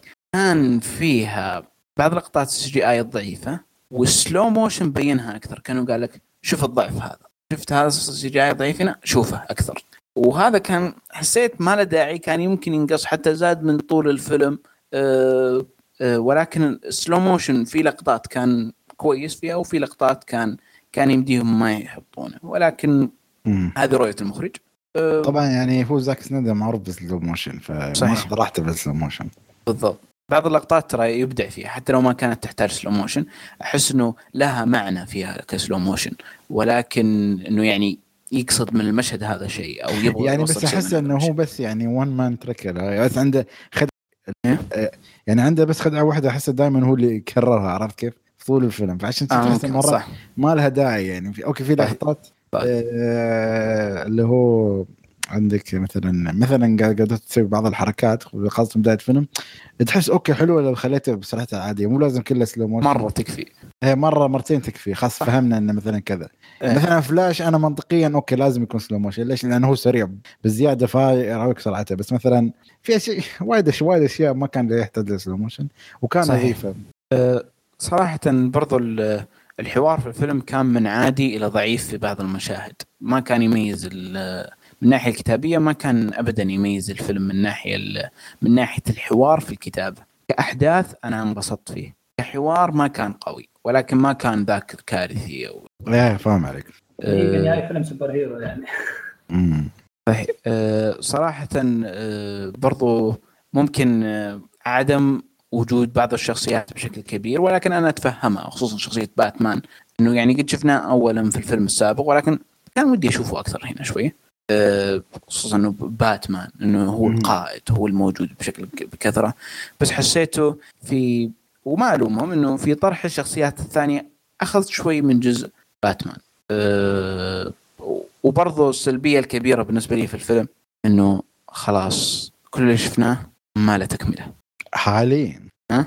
حاليا هذا ما تعرف شيء يعني. انت لو تشوف الكلام طبعا بتكلم في الحركه كده آه الكلام من الناس، بس مو من الناس اقول لك ترى لا بس ترى لا انت ركان قلت لنا ان في حمله جديده يعني، في حمله بس بعدها يعني. في حمله بس ما تدري بتجيب نتائجها ولا لا، هذا المقصد. والله اذا بتجيب فلوس والله يشتغلون لا اذا هم هم شوف انا قلت يعني آه. اخر مره هم ممكن يسوون عالمين مختلف منفصلين, يعني عالم اللي هو هذا الجاستس ليج يكملونه آه وفي عالم ثاني اللي هو اللي يشتغلون عليه حاليا اللي هو ذا باتمان. يكون غريب تعرف اللي قال قاعد تمثل هناك وقال قاعد تمثل هنا, وندر وومن مختلفه ها هي ممكن يسوون عشاء عادي ما عليك. إذن عندك ترى الكوميكس مع فلاش يشتغل على أكثر من تايم لاين وأكثر من شخصية.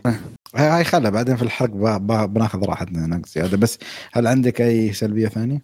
لا هذه كانت كل سلبياتي وأبرزها يعني. زين بباسل عندك أي شيء يضيفه؟ لا أنا أنا أبغى أحرق والله. واشتغل خلاص ها إذا أنا تقريبا أتفق مع الشباب. سلو موشن الحوارات ولا شيء طبعا يعني مثل ما يقولون شباب يعني فيلم هو هو أنا أنا, أنا في الحرق بتكلم عن السلبيات. أنا قصدي ما بتكلم عن السلبيات هي أتكلم بها في الحرق. زين يعني مثلا بس أنا أتكلم مثلا هنا عندك آه يعني الحوارات أنا أتمنى مرات يكون عندهم شوي يعني الشيء اللي تزعل إنه مثلا لما تشوف مارفل إكسي جي ما أدري كيف أحس يعني دي سي ممكن يوصلون لهالمستوى يعني عرفت كيف. لا لا مارفل أحسن في السي جي آي مراحل يعني. آه بالنسبة لزاك سنايدر ترى هو شخصيته كذا يحب السلو موشن بصراحة إنه زودها زودها السلو موشن كان كثير يعني درجة إنك تمل. وبعدين قال قدوت كل ما جت في الشاشة وجت الموسيقى اللي وراها سيئة صراحة. كم ممثلة وكم موسيقى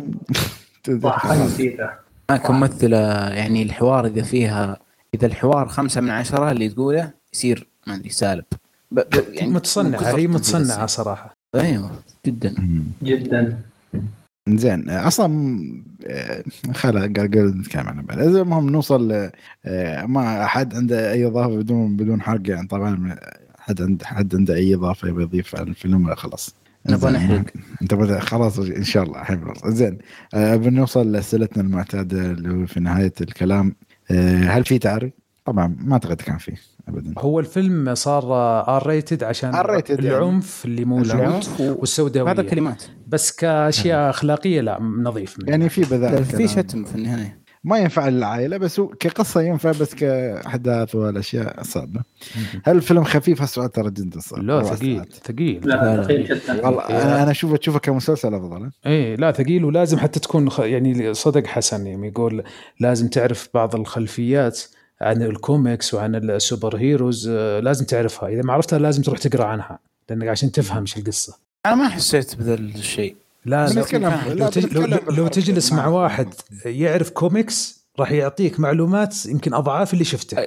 ليش هذا مع هذا وليش هذا مع هذا. بس أتوقع إنه هذا بناء أتوقع إنه هذا فكرة أو إن شفت هذا نرجع له بعدين يعني كأنه ثانوس في فيلم أفينجرز الأول. ايوه بس شفتوا هذا سنايدر هنا بس ترى كان كذا كان كذا المشروع ترى كان مشروع زاك سنايدر انه كذا انه يجيب افلام زي بريكول بنشوف. زين من ممكن يجيب فيلم طبعا احس يعني اللي يحب السوبر هيروز والاشياء اذا تحب سوبر هيروز وباتمان وشخصيته لازم تشوفها. هو اصلا من الافلام اللي كانت منتظره في السنه يعني اللي كان عليه شويه مثل نقول ضجه كان عليه ضجه وصار في خيبه امل يعني. يعني نشوف الفرق يعني بين الفيلم الأول والثاني. الأول يعني كان ستة فاصلة اثنين والثاني ثمانية فاصلة اثنين تقريبا نفس عدد التصويتات أو نفس عدد التقييمات يعني عرفت يعني اللي شاف نسخة يعني هذا أقول لك ممكن هذا ترى فكرة يعني مصدمة يمكن هذا أحسن من أحسن أفلام تقييم كعالم إيش يسمونه دي سي يو اللي هو دي سي إي يو المشترك المشترك خليك من فيلم الجوكر والأشياء بس هذا أتكلم عن هذا منفصل الم... هي المنفصل مخص بس هاك ممكن كت... كتقييمات هذا أفضل واحد فيه. أنا ما رجعتهم كلهم بس أنا أعتقد يعني ثمانية فاصلة اثنين يعني هو من أفضلهم يعني. لا طبيعي أ... اللي شاف نسخة أفضل من أفلام مارفل كتقييم هو اللي شاف نسخة أه. ألفين وسبعة عشر المشوهة وشاف هذا أكيد إنه بيعجب بهذا وراح يطبل له أكيد لأنه في فرق كبير جدا. إنزين أه قبل ما نروح هل في أي تعليق شيء؟ لا. ما أعتقد في ما أعتقد عندنا تعليقات على الحلقة إن شاء الله. الحلقات يا شباب بس تكثرون معنا من التعليقات بس أحيانا بختم حق الناس اللي خلاص يعني ما بيجوا معنا في الحرق واللي شاف الفيلم ترى بنحرق الحين بعد ال بعد الختام يعني ولا ولا خلنا أقول لك خلنا أحيانا من بعد هاللحظة بنحرق بنتكلم عن الحرق واللي ما شاف الفيلم يعطيه العافية يشوفه ويرجع آه ونشوفكم على خير إن شاء الله الحلقة الجاية. وطبعا الحين خلاص بنبدا الحرق يعني فيلم زاك سنايدر جاستس ليج كت. اول شيء قبل ما ابدا الحرق يا اخي ابغى افهم حسن شو الاشياء اللي انت ما ما استوعبته واللي سألته سألت عنها يعني اللي ما كنت فاهمينه في الفيلم نفسه. أول شيء كانت يعني شو علاقة ستيبن وولف بداركسايد؟ طبعا هذا عالم كبير جدا إنه بعدين فهمت إنه داركسايد عنده كوكب وحاول يحاول يغسل العالم.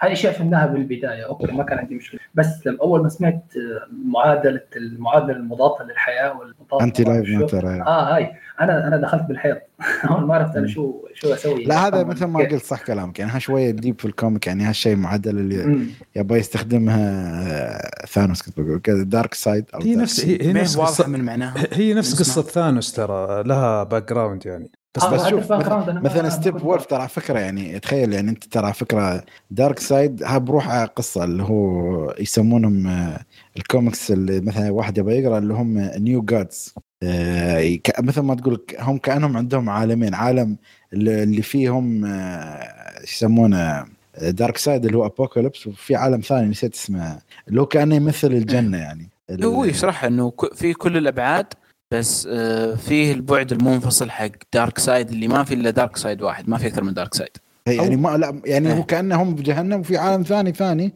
اللي هم كأنهم نيو جادز هذولاك يمثلون الجنة. طبعا يعني الأول جادز اللي هم لما تلاحظ لما تكلموا عنهم اللي هم مثلا الجريكس جادز اللي هم زوس وهيركليز لو تشوف الفيلم كانوا أعتقد هم اللي أخذوا الصندوق ودفنوه. ايوه هذيلا هي هي هي القصه في الفيلم هذا في سنايدر كات انه جاء دارك سايد من الفضاء عشان يهجم على الكره الارضيه بقوه الثلاث مكعبات خلاص أه تصدوا له اهل الارض اللي هم الامازون والاساطير الاغريقيه واللي هم اجداد اكوامان واللي هم حتى جابوا بعض الشخصيات اللي هم من شرق اسيا عرب و... ايوه هذه تخيل تخيل ان المشهد الملحمي الابيك هذا انه ما هو في الجزء الاول كامل بس بس راوك من بعيد خلاص. ايش ايش ايش طلعوا لك طلعوا لك ستيب وولف على فكره ذاك ساعه ما يبو خير شر ما جابوا يعني ستيب وولف جاء من الفضاء وقام يطارد المكعبات هذه. ايش هي المكعبات ما تدري عنها. فالجزء هذا بدالك الفيلم بطريقه ممتازه. ايش بدا فيه بدا ان انه صحيه المذر بوكس لا لا نجاة دارك سايد اول شيء ومع الثلاث يعني. مع الثلاث بوكسز قبل آلاف السنين وتصدوا له ايش اسمه اللي هم التيم السابق اللي حتى حتى شفت ذا ابو خاتم اخضر ايش اسمه ايوه ايوه اللي هم شخصيات دي سي. طبعا كانت كثيره ومتشعبه انا كنت اتمنى انه زاد ساعه وشرح المعركه الملحميه ذيك لانها موجوده في ايش اسمه في كان تحس انها في الكوميكس القصير. ايش القصه اللي بعدها؟ طبعا احنا حرق الحين راح ناخذ راحتنا في فيلم باتمان فيرسس سوبرمان جاء ايش اسم الشخصيه خالد اللي قتلت سوبرمان دومزدي دومزدي قتل سوبرمان بالحجر الاخضر اللي هو من الكريبتو كريبتونايت. اي فطلع فطلع صوت فطلع صوت سوبرمان في الكره الارضيه فتنشطت المكعبات اللي أخ... اللي ما اخذوها اللي ما اخذوها اللي فازوا على دارك سايد قبل آلاف السنين. فجاء دارك سايد ارسل هذا ولده او عشان يرجعها من عوانه ترى منطقيا مشروع ممتاز. بس على فكره انا ما اعرف شو الخيانه اللي خانها فيه. لا لا قالوها انه انه كان انه كان يبغى ينقلب عليه كان يبغى ينقلب عليه وكشفه فنف... فنفاء كان يبغى يقتله أو شيء زي كذا فأعطاه فرصة أخيرة أنه يدور على المذر بوكسز هذه. إيه وقال لا ويدمروا خمسين ألف يونيفرس. إيه وإنه يدم إنه أصلاً يدمر اليونيفرسز هذه عشان البوكسز بالبوكسز. كان يكلم ديسايد يعني يقول له. فستيب وولف في الفيلم هذا له قصة له باك جراوند له دافع في القصة يعني حتى احترمت الفيلن يعني حتى لدرجة إنك بعض الحين تحس إنه يبغى يرضي أبوه أو الإله حقه. كانت هذه مرة ممتازة في يعني الجزء الأول أبدا ولا شيء بس يمكن ذكر اسم دارك سايد حتى ما كان شيء. أيوه دارك سايد طبعا دارك سايد في شخصية الدي سي في الكوميكس يزي ثانوس أو أقوى حتى يعني يعتبر شخصية قوية وجابوها بطريقة أقوى. أيوه لأنك أنت تحترم الأفلام لما يجيك الفيلن محترم ما هو مجرد الشر. فهذه فهذه القصة لدارك سايد وستيب وولف كانت شخصية ممتازة. السي جي اي حقها مرة ممتاز. القصة المعركة الملحمية اللي تشرح ايش صار في المذر بوكسز هذه وكيف تصدوا لها كانت مرة ممتازة وملحمية. ما حبيت سي جي اي القاط عادي كان يعني هو, هو كذا لا لا بس لما يجيك دارك سايد هيبة يعني خلي اللي معاه تكلم عن دارك سايد. أنا دارك سايد بس أقصد الجادز اللي آه أيوة أيوة يعني أحس دارك سايد لما كان في المعركة الملحمية أحس كان شكله أحسن مما شفناه في المستقبل ولا؟ آه شوف هو هو لو تلاحظ لو تلاحظ أغلب الممثلين اللي في المعركة ذي وجيههم مام واضحين وكومبارس كلهم فحتى ك... زي ما تقول يبغى يقفل القصة. ولا تخيل ان في ممثلين معروفين ولها بارت كمي... كبير ركزوا عليهم زي شخصية هذا أكوامان اللي هو الأساسي الملك حقهم الأول. بس تتكلم عن الموضوع في الفيلم حقه انه وش الملك الأساسي وش هو. ايوه جاب بس جابوه كفلاش باك بسيط ما جابوا الشخصية نفسها وممثل يعني هي في الفيلم يعني مثلا زي فيلم شفت الاشياء اللي استوت اللي هو لما تكلم مع الشخص اللي رباه واللي علمه أيوة كله ما كان موجود يعني زي لو شفت فيلم مان اوف ستيل ترى راسل كرو موجود اللي هو ابو سوبرمان وكيف أيوة شرحوها وكيف جاء سوبرمان يعني جابوا له فيلم متكامل له. في الشخصيات الاولد جاردز ذول اللي ردوا زاك سنا دارك سايد كانت حلوة وفيها تفاصيل كثيرة بس إنها ما تعرف الشيء يعني هو جابها لك عشان تفهم الفيلم يعني وكانت شخصية جدا إيه أنا كانت حلوة بس حبيت سي دي آي بس حقهم حق الجاتس زوس وكذا حسيت سي دي آي ضعيف شوي والله. شوف معك وحتى فيها زي السلو موشن ما كان كويس لكن أنا عجبتني إنها شرحت لي أشياء كثيرة واحترمت دارك سايد وستيف وولف والفيلن وليش هم يشتغلون كانت حلوة صراحة. أيوة الفيلن خصوصا حقين دي سي كالفيلنز يعرفون يسوون فيلمز دي سي. عزيزي احنا شوكم نروح الحين شوي في الاحداث يعني ابى اتكلم عن لقطه ذكرها كان اللي هي لقطه السلو موشن مال الفلاش اول لقطه طلع فيها آه. ما تحس التقليد كوك سيلفر على الرخص لو, لو, لو يوم يبني شخصيه فلاش فلاش اول مره اللي سافت الشاحنه وبينقذ هاي السمراء اللي هي بتكون حبيبته في المستقبل رسمه اعتقد اسمها ف يعني هاي واحدة من الأشياء طبعا ما كلمها بس يعني أحس اللقطة مستلهمة من كويك سيلفر اللي طلع في, في أفلام إكس مان.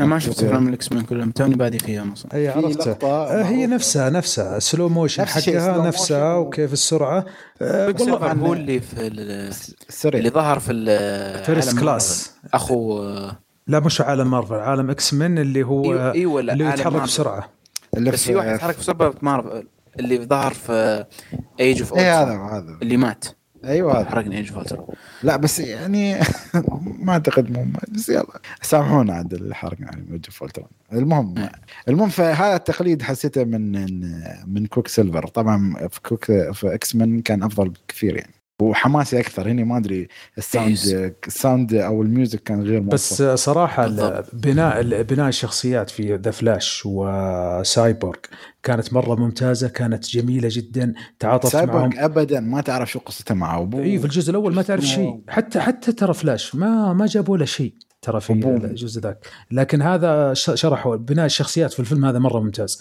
طبعا زي سوبرمان ما شرحوا التفاصيل لأنه قد جاء له فيلم وباتمان فيرس سوبرمان جابوا له فيلم يعني وكان حتى في اللقطه الحلوه اللي هي سوري بس اللي هي احيانا مثلا نحن نعرف شخصياتهم بس في اشياء اللي هي تلميحات عن ال ال العوالم الموازية لما شفت لما السايبورغ وباتمان شافوا أشياء في المستقبل أيوة. هاي أبدا ما يبوها هذه لقطة واحدة هذه جت في الكريدت لأن في الكوميكس أن دارك سايد في أحد العوالم يفوز ويقتل حبيبة سوبرمان اللي هي إيمي آدمز فيصير سوبرمان فيلن فهو اللي يبدأ يذبحهم ويقتلهم ويصير باتمان يتحالف مع الجوكر هذا نايت ميرز الرهيبة هذه. أيوة ترى هذا هذا كان يبغى يشتغل عليها زاك سنايدر في أفلام مستقبلية في اليونيفرس أبغى أشوف ذا الشيء كل مرة يحمسون المشكلة أن هذا الشيء ألغي باتمان فيرس سوبرمان يحمسون عليه هذا الشيء ألغي صراحة فطبعا طبعا ما نجا جبنا سالفة باتمان من اللي يعجبها بن أفلك أنا والله يعجبني في شخصيته أنا يعجبني بن أفلك بس صراحة نعم حسيته أسوأ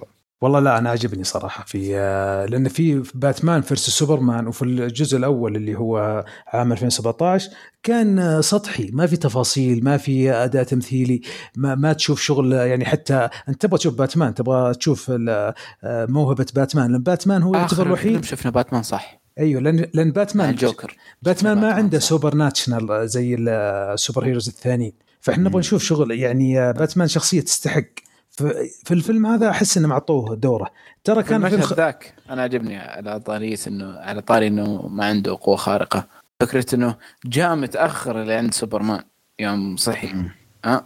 طول يوم جاء حتى كان وين باتمان فيكم قاعدين يتضاربوا آخر شيء بعدين ذاك جاء. بس صدق مشهد علمية أشوف إنه باتمان ما تضارب مع سوبر. لا ما سوى شيء. أنت أنت أنت لو شفت الفيلم نسخة ألفين وسبعة عشر ترى كان في فايت أحسن من النسخة هذه. أوه. يعني حتى قال له جملة حلوة في يوم يقول لا لا قال I know you قصدي يعرفه بعد ما صفق في باتمان فرس سوبرمان اللي هو تذكر باتمان انضرب سوبرمان. مين اللي قال I know you؟ آه سوبرمان قال أنا أعرفك أنت. لا بس ما آه. ما قال لي لقطة ثانية يوم قال سوبرمان حق باتمان ديو بليد. أيوة يوم يقول له ديو بليد إيه نرد لي إياه بس ما أدري حسن ما أدري عندك شيء تبغى تتكلم عنه؟ لا ما شاء الله ما يعني ما خذيت بشيء. بس في شيء بالنسبة للجوكر آه ظهوره كان للأسف يعني ما بعرف ليش ذاك خلى الصورة تنتشر بالسوشيال ميديا. هو ببلستي مصلح ببلستي يعني يبغى يشوق آه. للفيلم هو فعليا الجوكر حسيت ما هو ما وفقوا بهالموضوع. تخيل شفنا جوكر لأول مرة من بالفيلم نفسه هيكون شيء أسطوري هيكون يعني صدمة حلوة بس هما ما كان وضحكته كريهة ما شفت. هو هو ترى الجوكر شخصية جارديليتو صح اه هو آه. هو هو مثل في فيلم شو اسمه يا خالد اللي هو سوسايد سكواد وصلح مشاهد كثيرة وما عرضوها. قد يكون انسحبوا بعض المشاهد ودخلوها في الفيلم هذا. إيه شفت لما طارد الموضوع أه جاريتو أو في الفيلم حق سوسايد سكواد اللي من إخراج ديفيدير أه حتى الناس قاعد تطلب نفس اللي صار مع إنه يعني ما ظهرت الرؤية حق المخرج فالناس تطلب الفيلم حق ديفيدير أه اللي اللي هو أخرج برؤيته زي ما صار مع زاك سنايدر. هو هو ترى مسخرة يعني. لا لا بس ترى زاك سنايدر كان زي ما تقول هو ال هو الجنرال مانجر للأفلام كلها فهو حاط حاط حتى بناء شخصية الجوكر في سوسايد سكواد قصدهم يبنون شخصيته عشان يشتغل في الأفلام المستقبلية. بس إن زاك سنايدر تركهم خبصوا حتى في الفيلم ذاك ده أصلا حتى ظهر باتمان في سوسايد سكواد إيه موجود بس يعني يعني لو تشوف الحين سوسايد سكواد الجديد يعني يعني أنا منتظر أنه أكثر من ما يسوون سوسايد سكواد الأول مرة ثانية. لا هذا كأعتقد بس مشاهد الجوكر ولا الفيلم نفسه ترى سيء يعني ما ما يصلح. شو رأيكم نروح على الجزئية اللي هي الشخصية اللي أظهروها واللي انصدمنا أنها طلعت اللي هي اللي هو مارشال مان هانتر. أيوة هاي صراحة هاي على فكرة ما كانت موجودة في الفيلم الأول خير شر أبدا يعني ها بس ضافوه عشان يحرك القصة شوية. أنا هاي نفس الشيء من الأشياء اللي يعني ما فهمت أول ما طلعت حتى آه اشرحها يا خالد ترى ما فهمتها. شوف آه شو قصدك أنت قدراته وشي؟ لا الشيء آه هذه مارشا ما راح أنت من هو مارشا ما, ما اللي هو هالشخصية الخضرة اللي طلعت أيوة اللي يتحول اللي يتحول آه كأنها أصلا واحد من الفاوندر حق الجستس ليج. هو الشخصية كيف تقريبا يعتبر كأنه إذا ما خاب ظني هو ش... هو هو شوف هو شرطي كان في آه في المريخ مان اوف ستيل آه شو طلعت مان اوف ستيل أتوقع هو الجنرال الجنرال لا لا لا لا هاكي زود هاكي غير هاكي جنرال زود هذا شخصية ثانية. أنا أقول لك الأوريجين لا لا ما لا قصد الجنرال اللي كان ضد سوبرمان يعني ما ضد سوبرمان عفوا اللي كان مع الجيش يعني جنرال الجيش وشخصيته إذا صار بشري يصير كأنه في الجيش شخصية آه سمراء أيوة أيوة. صح أوكي أوكي بس هو شو هاي الشخص كان يعني هو كقصته هو باكراند ماله شو قدراته قد ترى هو يعتبر إذا استبعدنا يعني سوبرمان هو يعتبر أقوى واحد. هو قدراته طبعا إنه يقدر يشكل شكل أي شيء ويقدر بعد إنه يخترق الأجسام وعنده قوة خارقة ويطير ولا شيء كأنه هو سوبرمان بس عنده قدرات أكثر حتى يعتبر أقوى عنه. هو ك ك كإليان أو كمخلوق هو أعتقد أقوى مخلوق في في الأبطال الخارقين حتى أقوى عن سوبرمان. بس مشكلة النقطة الضعف جدا السخيفة اللي هي النار. أنا سمعت إنه كان عايش على المريخ. هو, هو أصلاً مريخ هي هو أصلاً هو كائن من المريخ أصلاً. مارشن عشان هي مارشن مان هانتر يعني من اسمه مارشن. فهو تصدق شخصيته مجت في الفيلم ما, فهمت ما فهمتها توي أفهمها الحين. لا لأن الشخصية هي ما أعتقد في الفيلم كان مفروض بس تحرك بعض الأحداث اللي هي هو اللي هو الفيلم. اللي راح عند باتمان ويعلمه يقول لازم تصلح جي سكواد ولازم توقفون ضد دارك سايد وزي كذا كان هو اللي يعاونهم هي بطريقة بس مش مباشرة عرفت كيف. أيوة كان حتى شكله كان مراقب من بعيد لأنه برضو هو راح ما هو بس هذا المشهد الوحيد اللي ظهر فيه ظهر مع لويس لين. هي لويس لين كان أهم شخصية مارثا بس يا أخي للضحك ما تحسون لما رجع سوبرمان أحس جاستس ليج ما كان منه فايدة يعني صدق. بس لا في في أشياء ما صار يعني ترى واحد قوي بس ما هو هي يعني صفعت صفية يعني هو شوف مشكلة. بس, بس عجبتني الحركة فايت الأخير على فكرة جدا مختلف. فايت الأخير في الفيلم جدا مختلف عن الفيلم الثاني جدا جدا فرق كبير يعني ما كان في تقطيع رأس ما في شيء يعني. هاللقطة عجبتني إن قص راسه ودخله وده الأبوكاليبس وشافه سايد دارك هذا دارك سايد يعني هذا جدا شيء قوي. ما أدري هل كان ناوي زاك سنايدر يسوي بريكول عن عن شخصية ستيفن وولف ودارك سايد وديسايد؟ لا مفروض يسوون عشان لأن كنت أبغى أشوف من ديسايد أكثر. ديسايد شكله شخصية مثلا مشوق برضه ستيفن وولف رهيب ما كان في تخطيط بس للأسف. بس شوف أحيانا مثلا في شخصيات أنا صراحة أنا أحيانا تشوف من الشخصيات الأساسية على فكرة بقى عندك جرين لانتر ما يابوه أي طاري عنه أو يابوه بس إن شخصية في الماضي.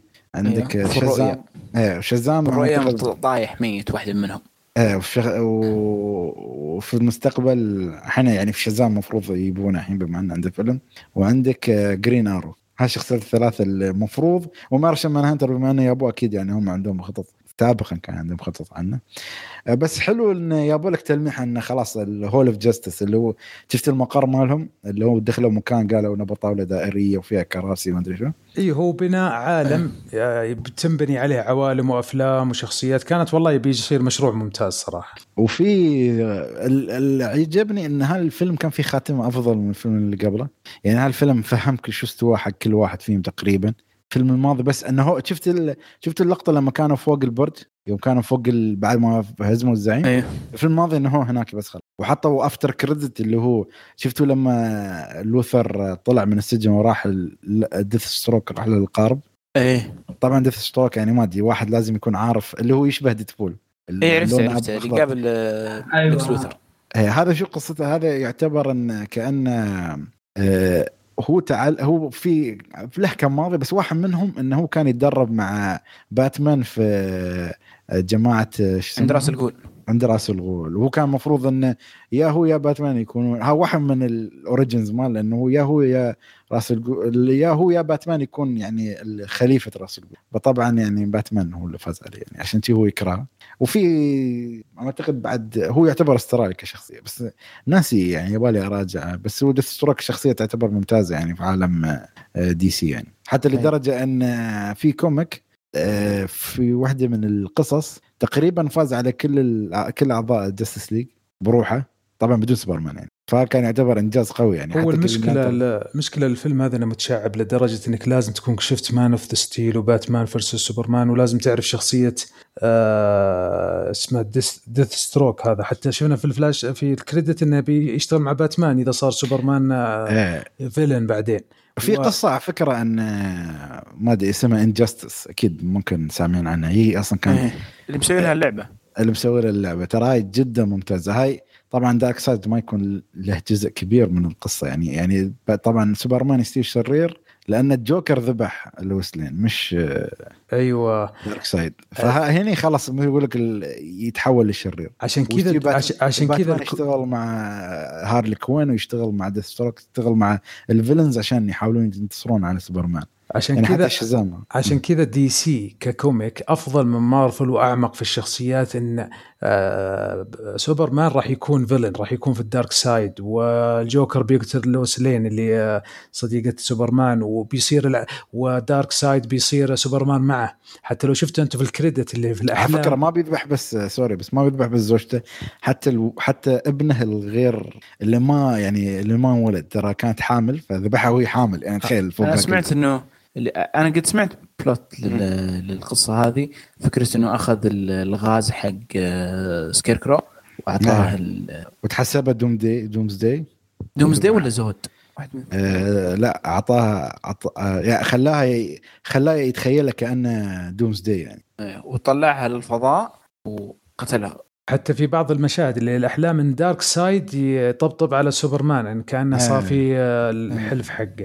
ففي في في عالم كان بينبني عشان كذا فلاش لما تشوفه في الأحلام إنه يمشي على أكثر من خط لاين عشان يفتح أكثر من عوالم عشان يرجعون يحلون المشاكل باتمان وفلاش. فلاش مشكلتي أنا معاه إن في الفيلم ترى ما كان وايد واضح يعني قدراته ما كانت مبين جدا، خاصة المشهد الأخير ما كان يعني من فين جاء، ما حد فهم شيء. أي لا أنا فهمته، بس إنه ما له بناء كويس. حسن ما له منتقد، حسيت أنا أنا ما فهمت صراحة، اضطريت إني أسأل واحد من الشباب خصوصا عنده قدرة الرجوع بالزمن. أي أنا تابعت فلاش سريع، فلاش لما يعدي سرعة الضوء يقدر يغير ال يغير الأزمنة. بناء هذه شفنا بناء فكرة الزمن في فيلم آه مو في الفيلم قصدي في نفس الفيلم، في اللقطة اللي المذر بوكس يبغون يحيون سوبرمان، يوم رجع وجاء بسرعة جدا المذر بوكس قدها طاحت في الموية، لا أصلا هي طلعت في كم ثانية ولمسها وطاحت، ففي لا. بناء للموضوع. لا بس كانت حتى مبنية في فيلم باتمان في سوبرمان، يعني طلع تتذكر حتى تتكلم قال أنا كان بنفس الشكل اللي في النايت مير. أيوة. شفت المشهد حق شو اسمه باتمان اللي هو بن أفلك يوم هو على الطاولة وشاف شيء زي الحلم، هذا كان موجود. هذا كان موجود في باتمان فيرس سوبرمان مشهد هذا، أن زاك سنايدر كان يبني أن في أفلام مستقبلية أن فلاش بيمشي في الخط الزمني وبيرجع يحاول يرجع، يعني بيسوي قسمين، قسم يا يا الأبطال فازوا ويا الأبطال خسروا. أيوة، فبيجيك أفلام ترى تفتح لك مجال ما تتخيلونه، لكن للأسف إن كل هذا أجهض. يعني لا في أمل يرجع حاليا، بس ما أدري حد هل حد عنده شيء ما فهمه ولا ولا لا تقريبا. مشكلة مثل ما تقول لازم تكون عندك شوية اطلاع في الكوميك عشان تستمتع أكثر. يعني يعني أنا أنا توقعت توقعت أن جرينلانتر يطلع أكثر من مارشال مانهانتر، بس يوم يابو يعني بعد استمتعت إنه حسيت أوكي. يعني قالوا إنه هو المفروض اللي يطلع. إيه بس نشوف يعني حتى ما أعتقد، بس هو نفس ال منو قال لي هو نفس الجنرال اللي كان موجود في فيلم مان ستيل دور. أيوة أظن إنه لا، ولا ليش تحول الجنرال؟ يعني ما في فائدة، عشان إيش يوري الكاميرا؟ يعني يوري من صح. صح حتى لما تحول اتوقع كان بالبدله البدله الجنرال، يعني لما طلع من بيت لوس لين ايوه كان اتوقع بالبدله نفسها.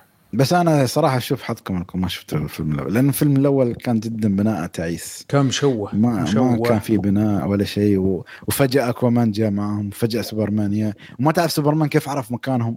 انا اعتقد ما كان ما ما, ما راح لارفلد ارفلد الفريد. ايوه ما جابوا المشهد هذا، عم أعتقد كان موجود بس ما أذكر. بس في لقطة يا أخي ما كان لها أي داعي، لقطة الشاي.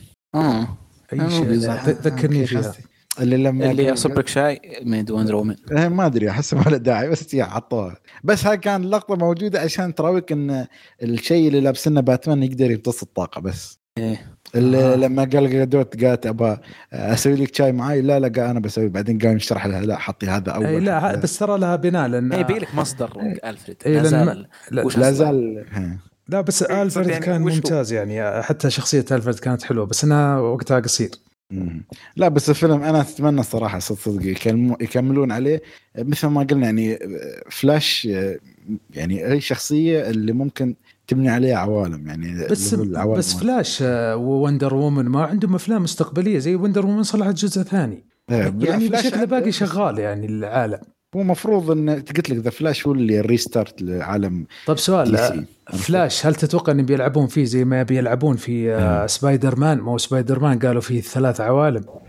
ما أعتقد هي هو مفروض فلاش تي بي ستي، لأنه ما طلع الفيلن ماله الأساسي. بس فلاش شوي مؤكد لأنه بنشوف حق مايكل كيتن آه عكس آه لأنه حتى مارفل مو مؤكد بنشوف فعلا. هل بنشوف؟ لا بس شوف الحين، بس سؤال الحين عندك مثلا ذا فلاش الحين شو اللي حاصل؟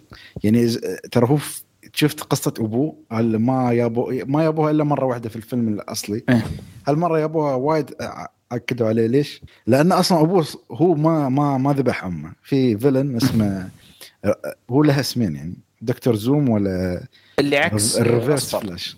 الريفيرس فلاش اسمه. ايه انا شفت ذا فلاش بوينت بارادوكس واتوقع يبغوا أيوه. يقتبس شيء، يبغون يقتبسون شيء ان أيوه. انها هذه هي اللي هو اللي اصلا ذبح امه، فمقتل امه هذا ترى وايد ياثر في احداث، ما ادري كيف ان مقتل امه هذا جدا مؤثر في عالم دي سي، فهو أيوه. ما اعتقد بيحاول ان ينقذها، فبهذا السبب بي بينبني عوا... بتنبني عوالم ثانيه. عرفت كيف؟ حتى لما شفت شخصية ذا فلاش يوم يمشي في المشهد الأخير الزمن اللي رجع اللي أنقذ العالم أيه. فيه ذا فلاش يقول إني أقدر أتحكم في المستقبل وأقدر أتحكم في الماضي، ويوم قال الكلمة هذه كأنه تسمع شوية وكأنه طلعت له فكرة قال أمي أقدر أرجع الحياة شيء زي كذا. آه ممكن بناء هذا فهي فيعني هو عالم دي سي يعني ممكن يبنون كم عالم في نفس اللحظة. العوالم الأفلام المنفصلة وعالم ال المتصل اللي هو الحين شغالين عليه أو اللي ممكن يرجع. بس نشوف.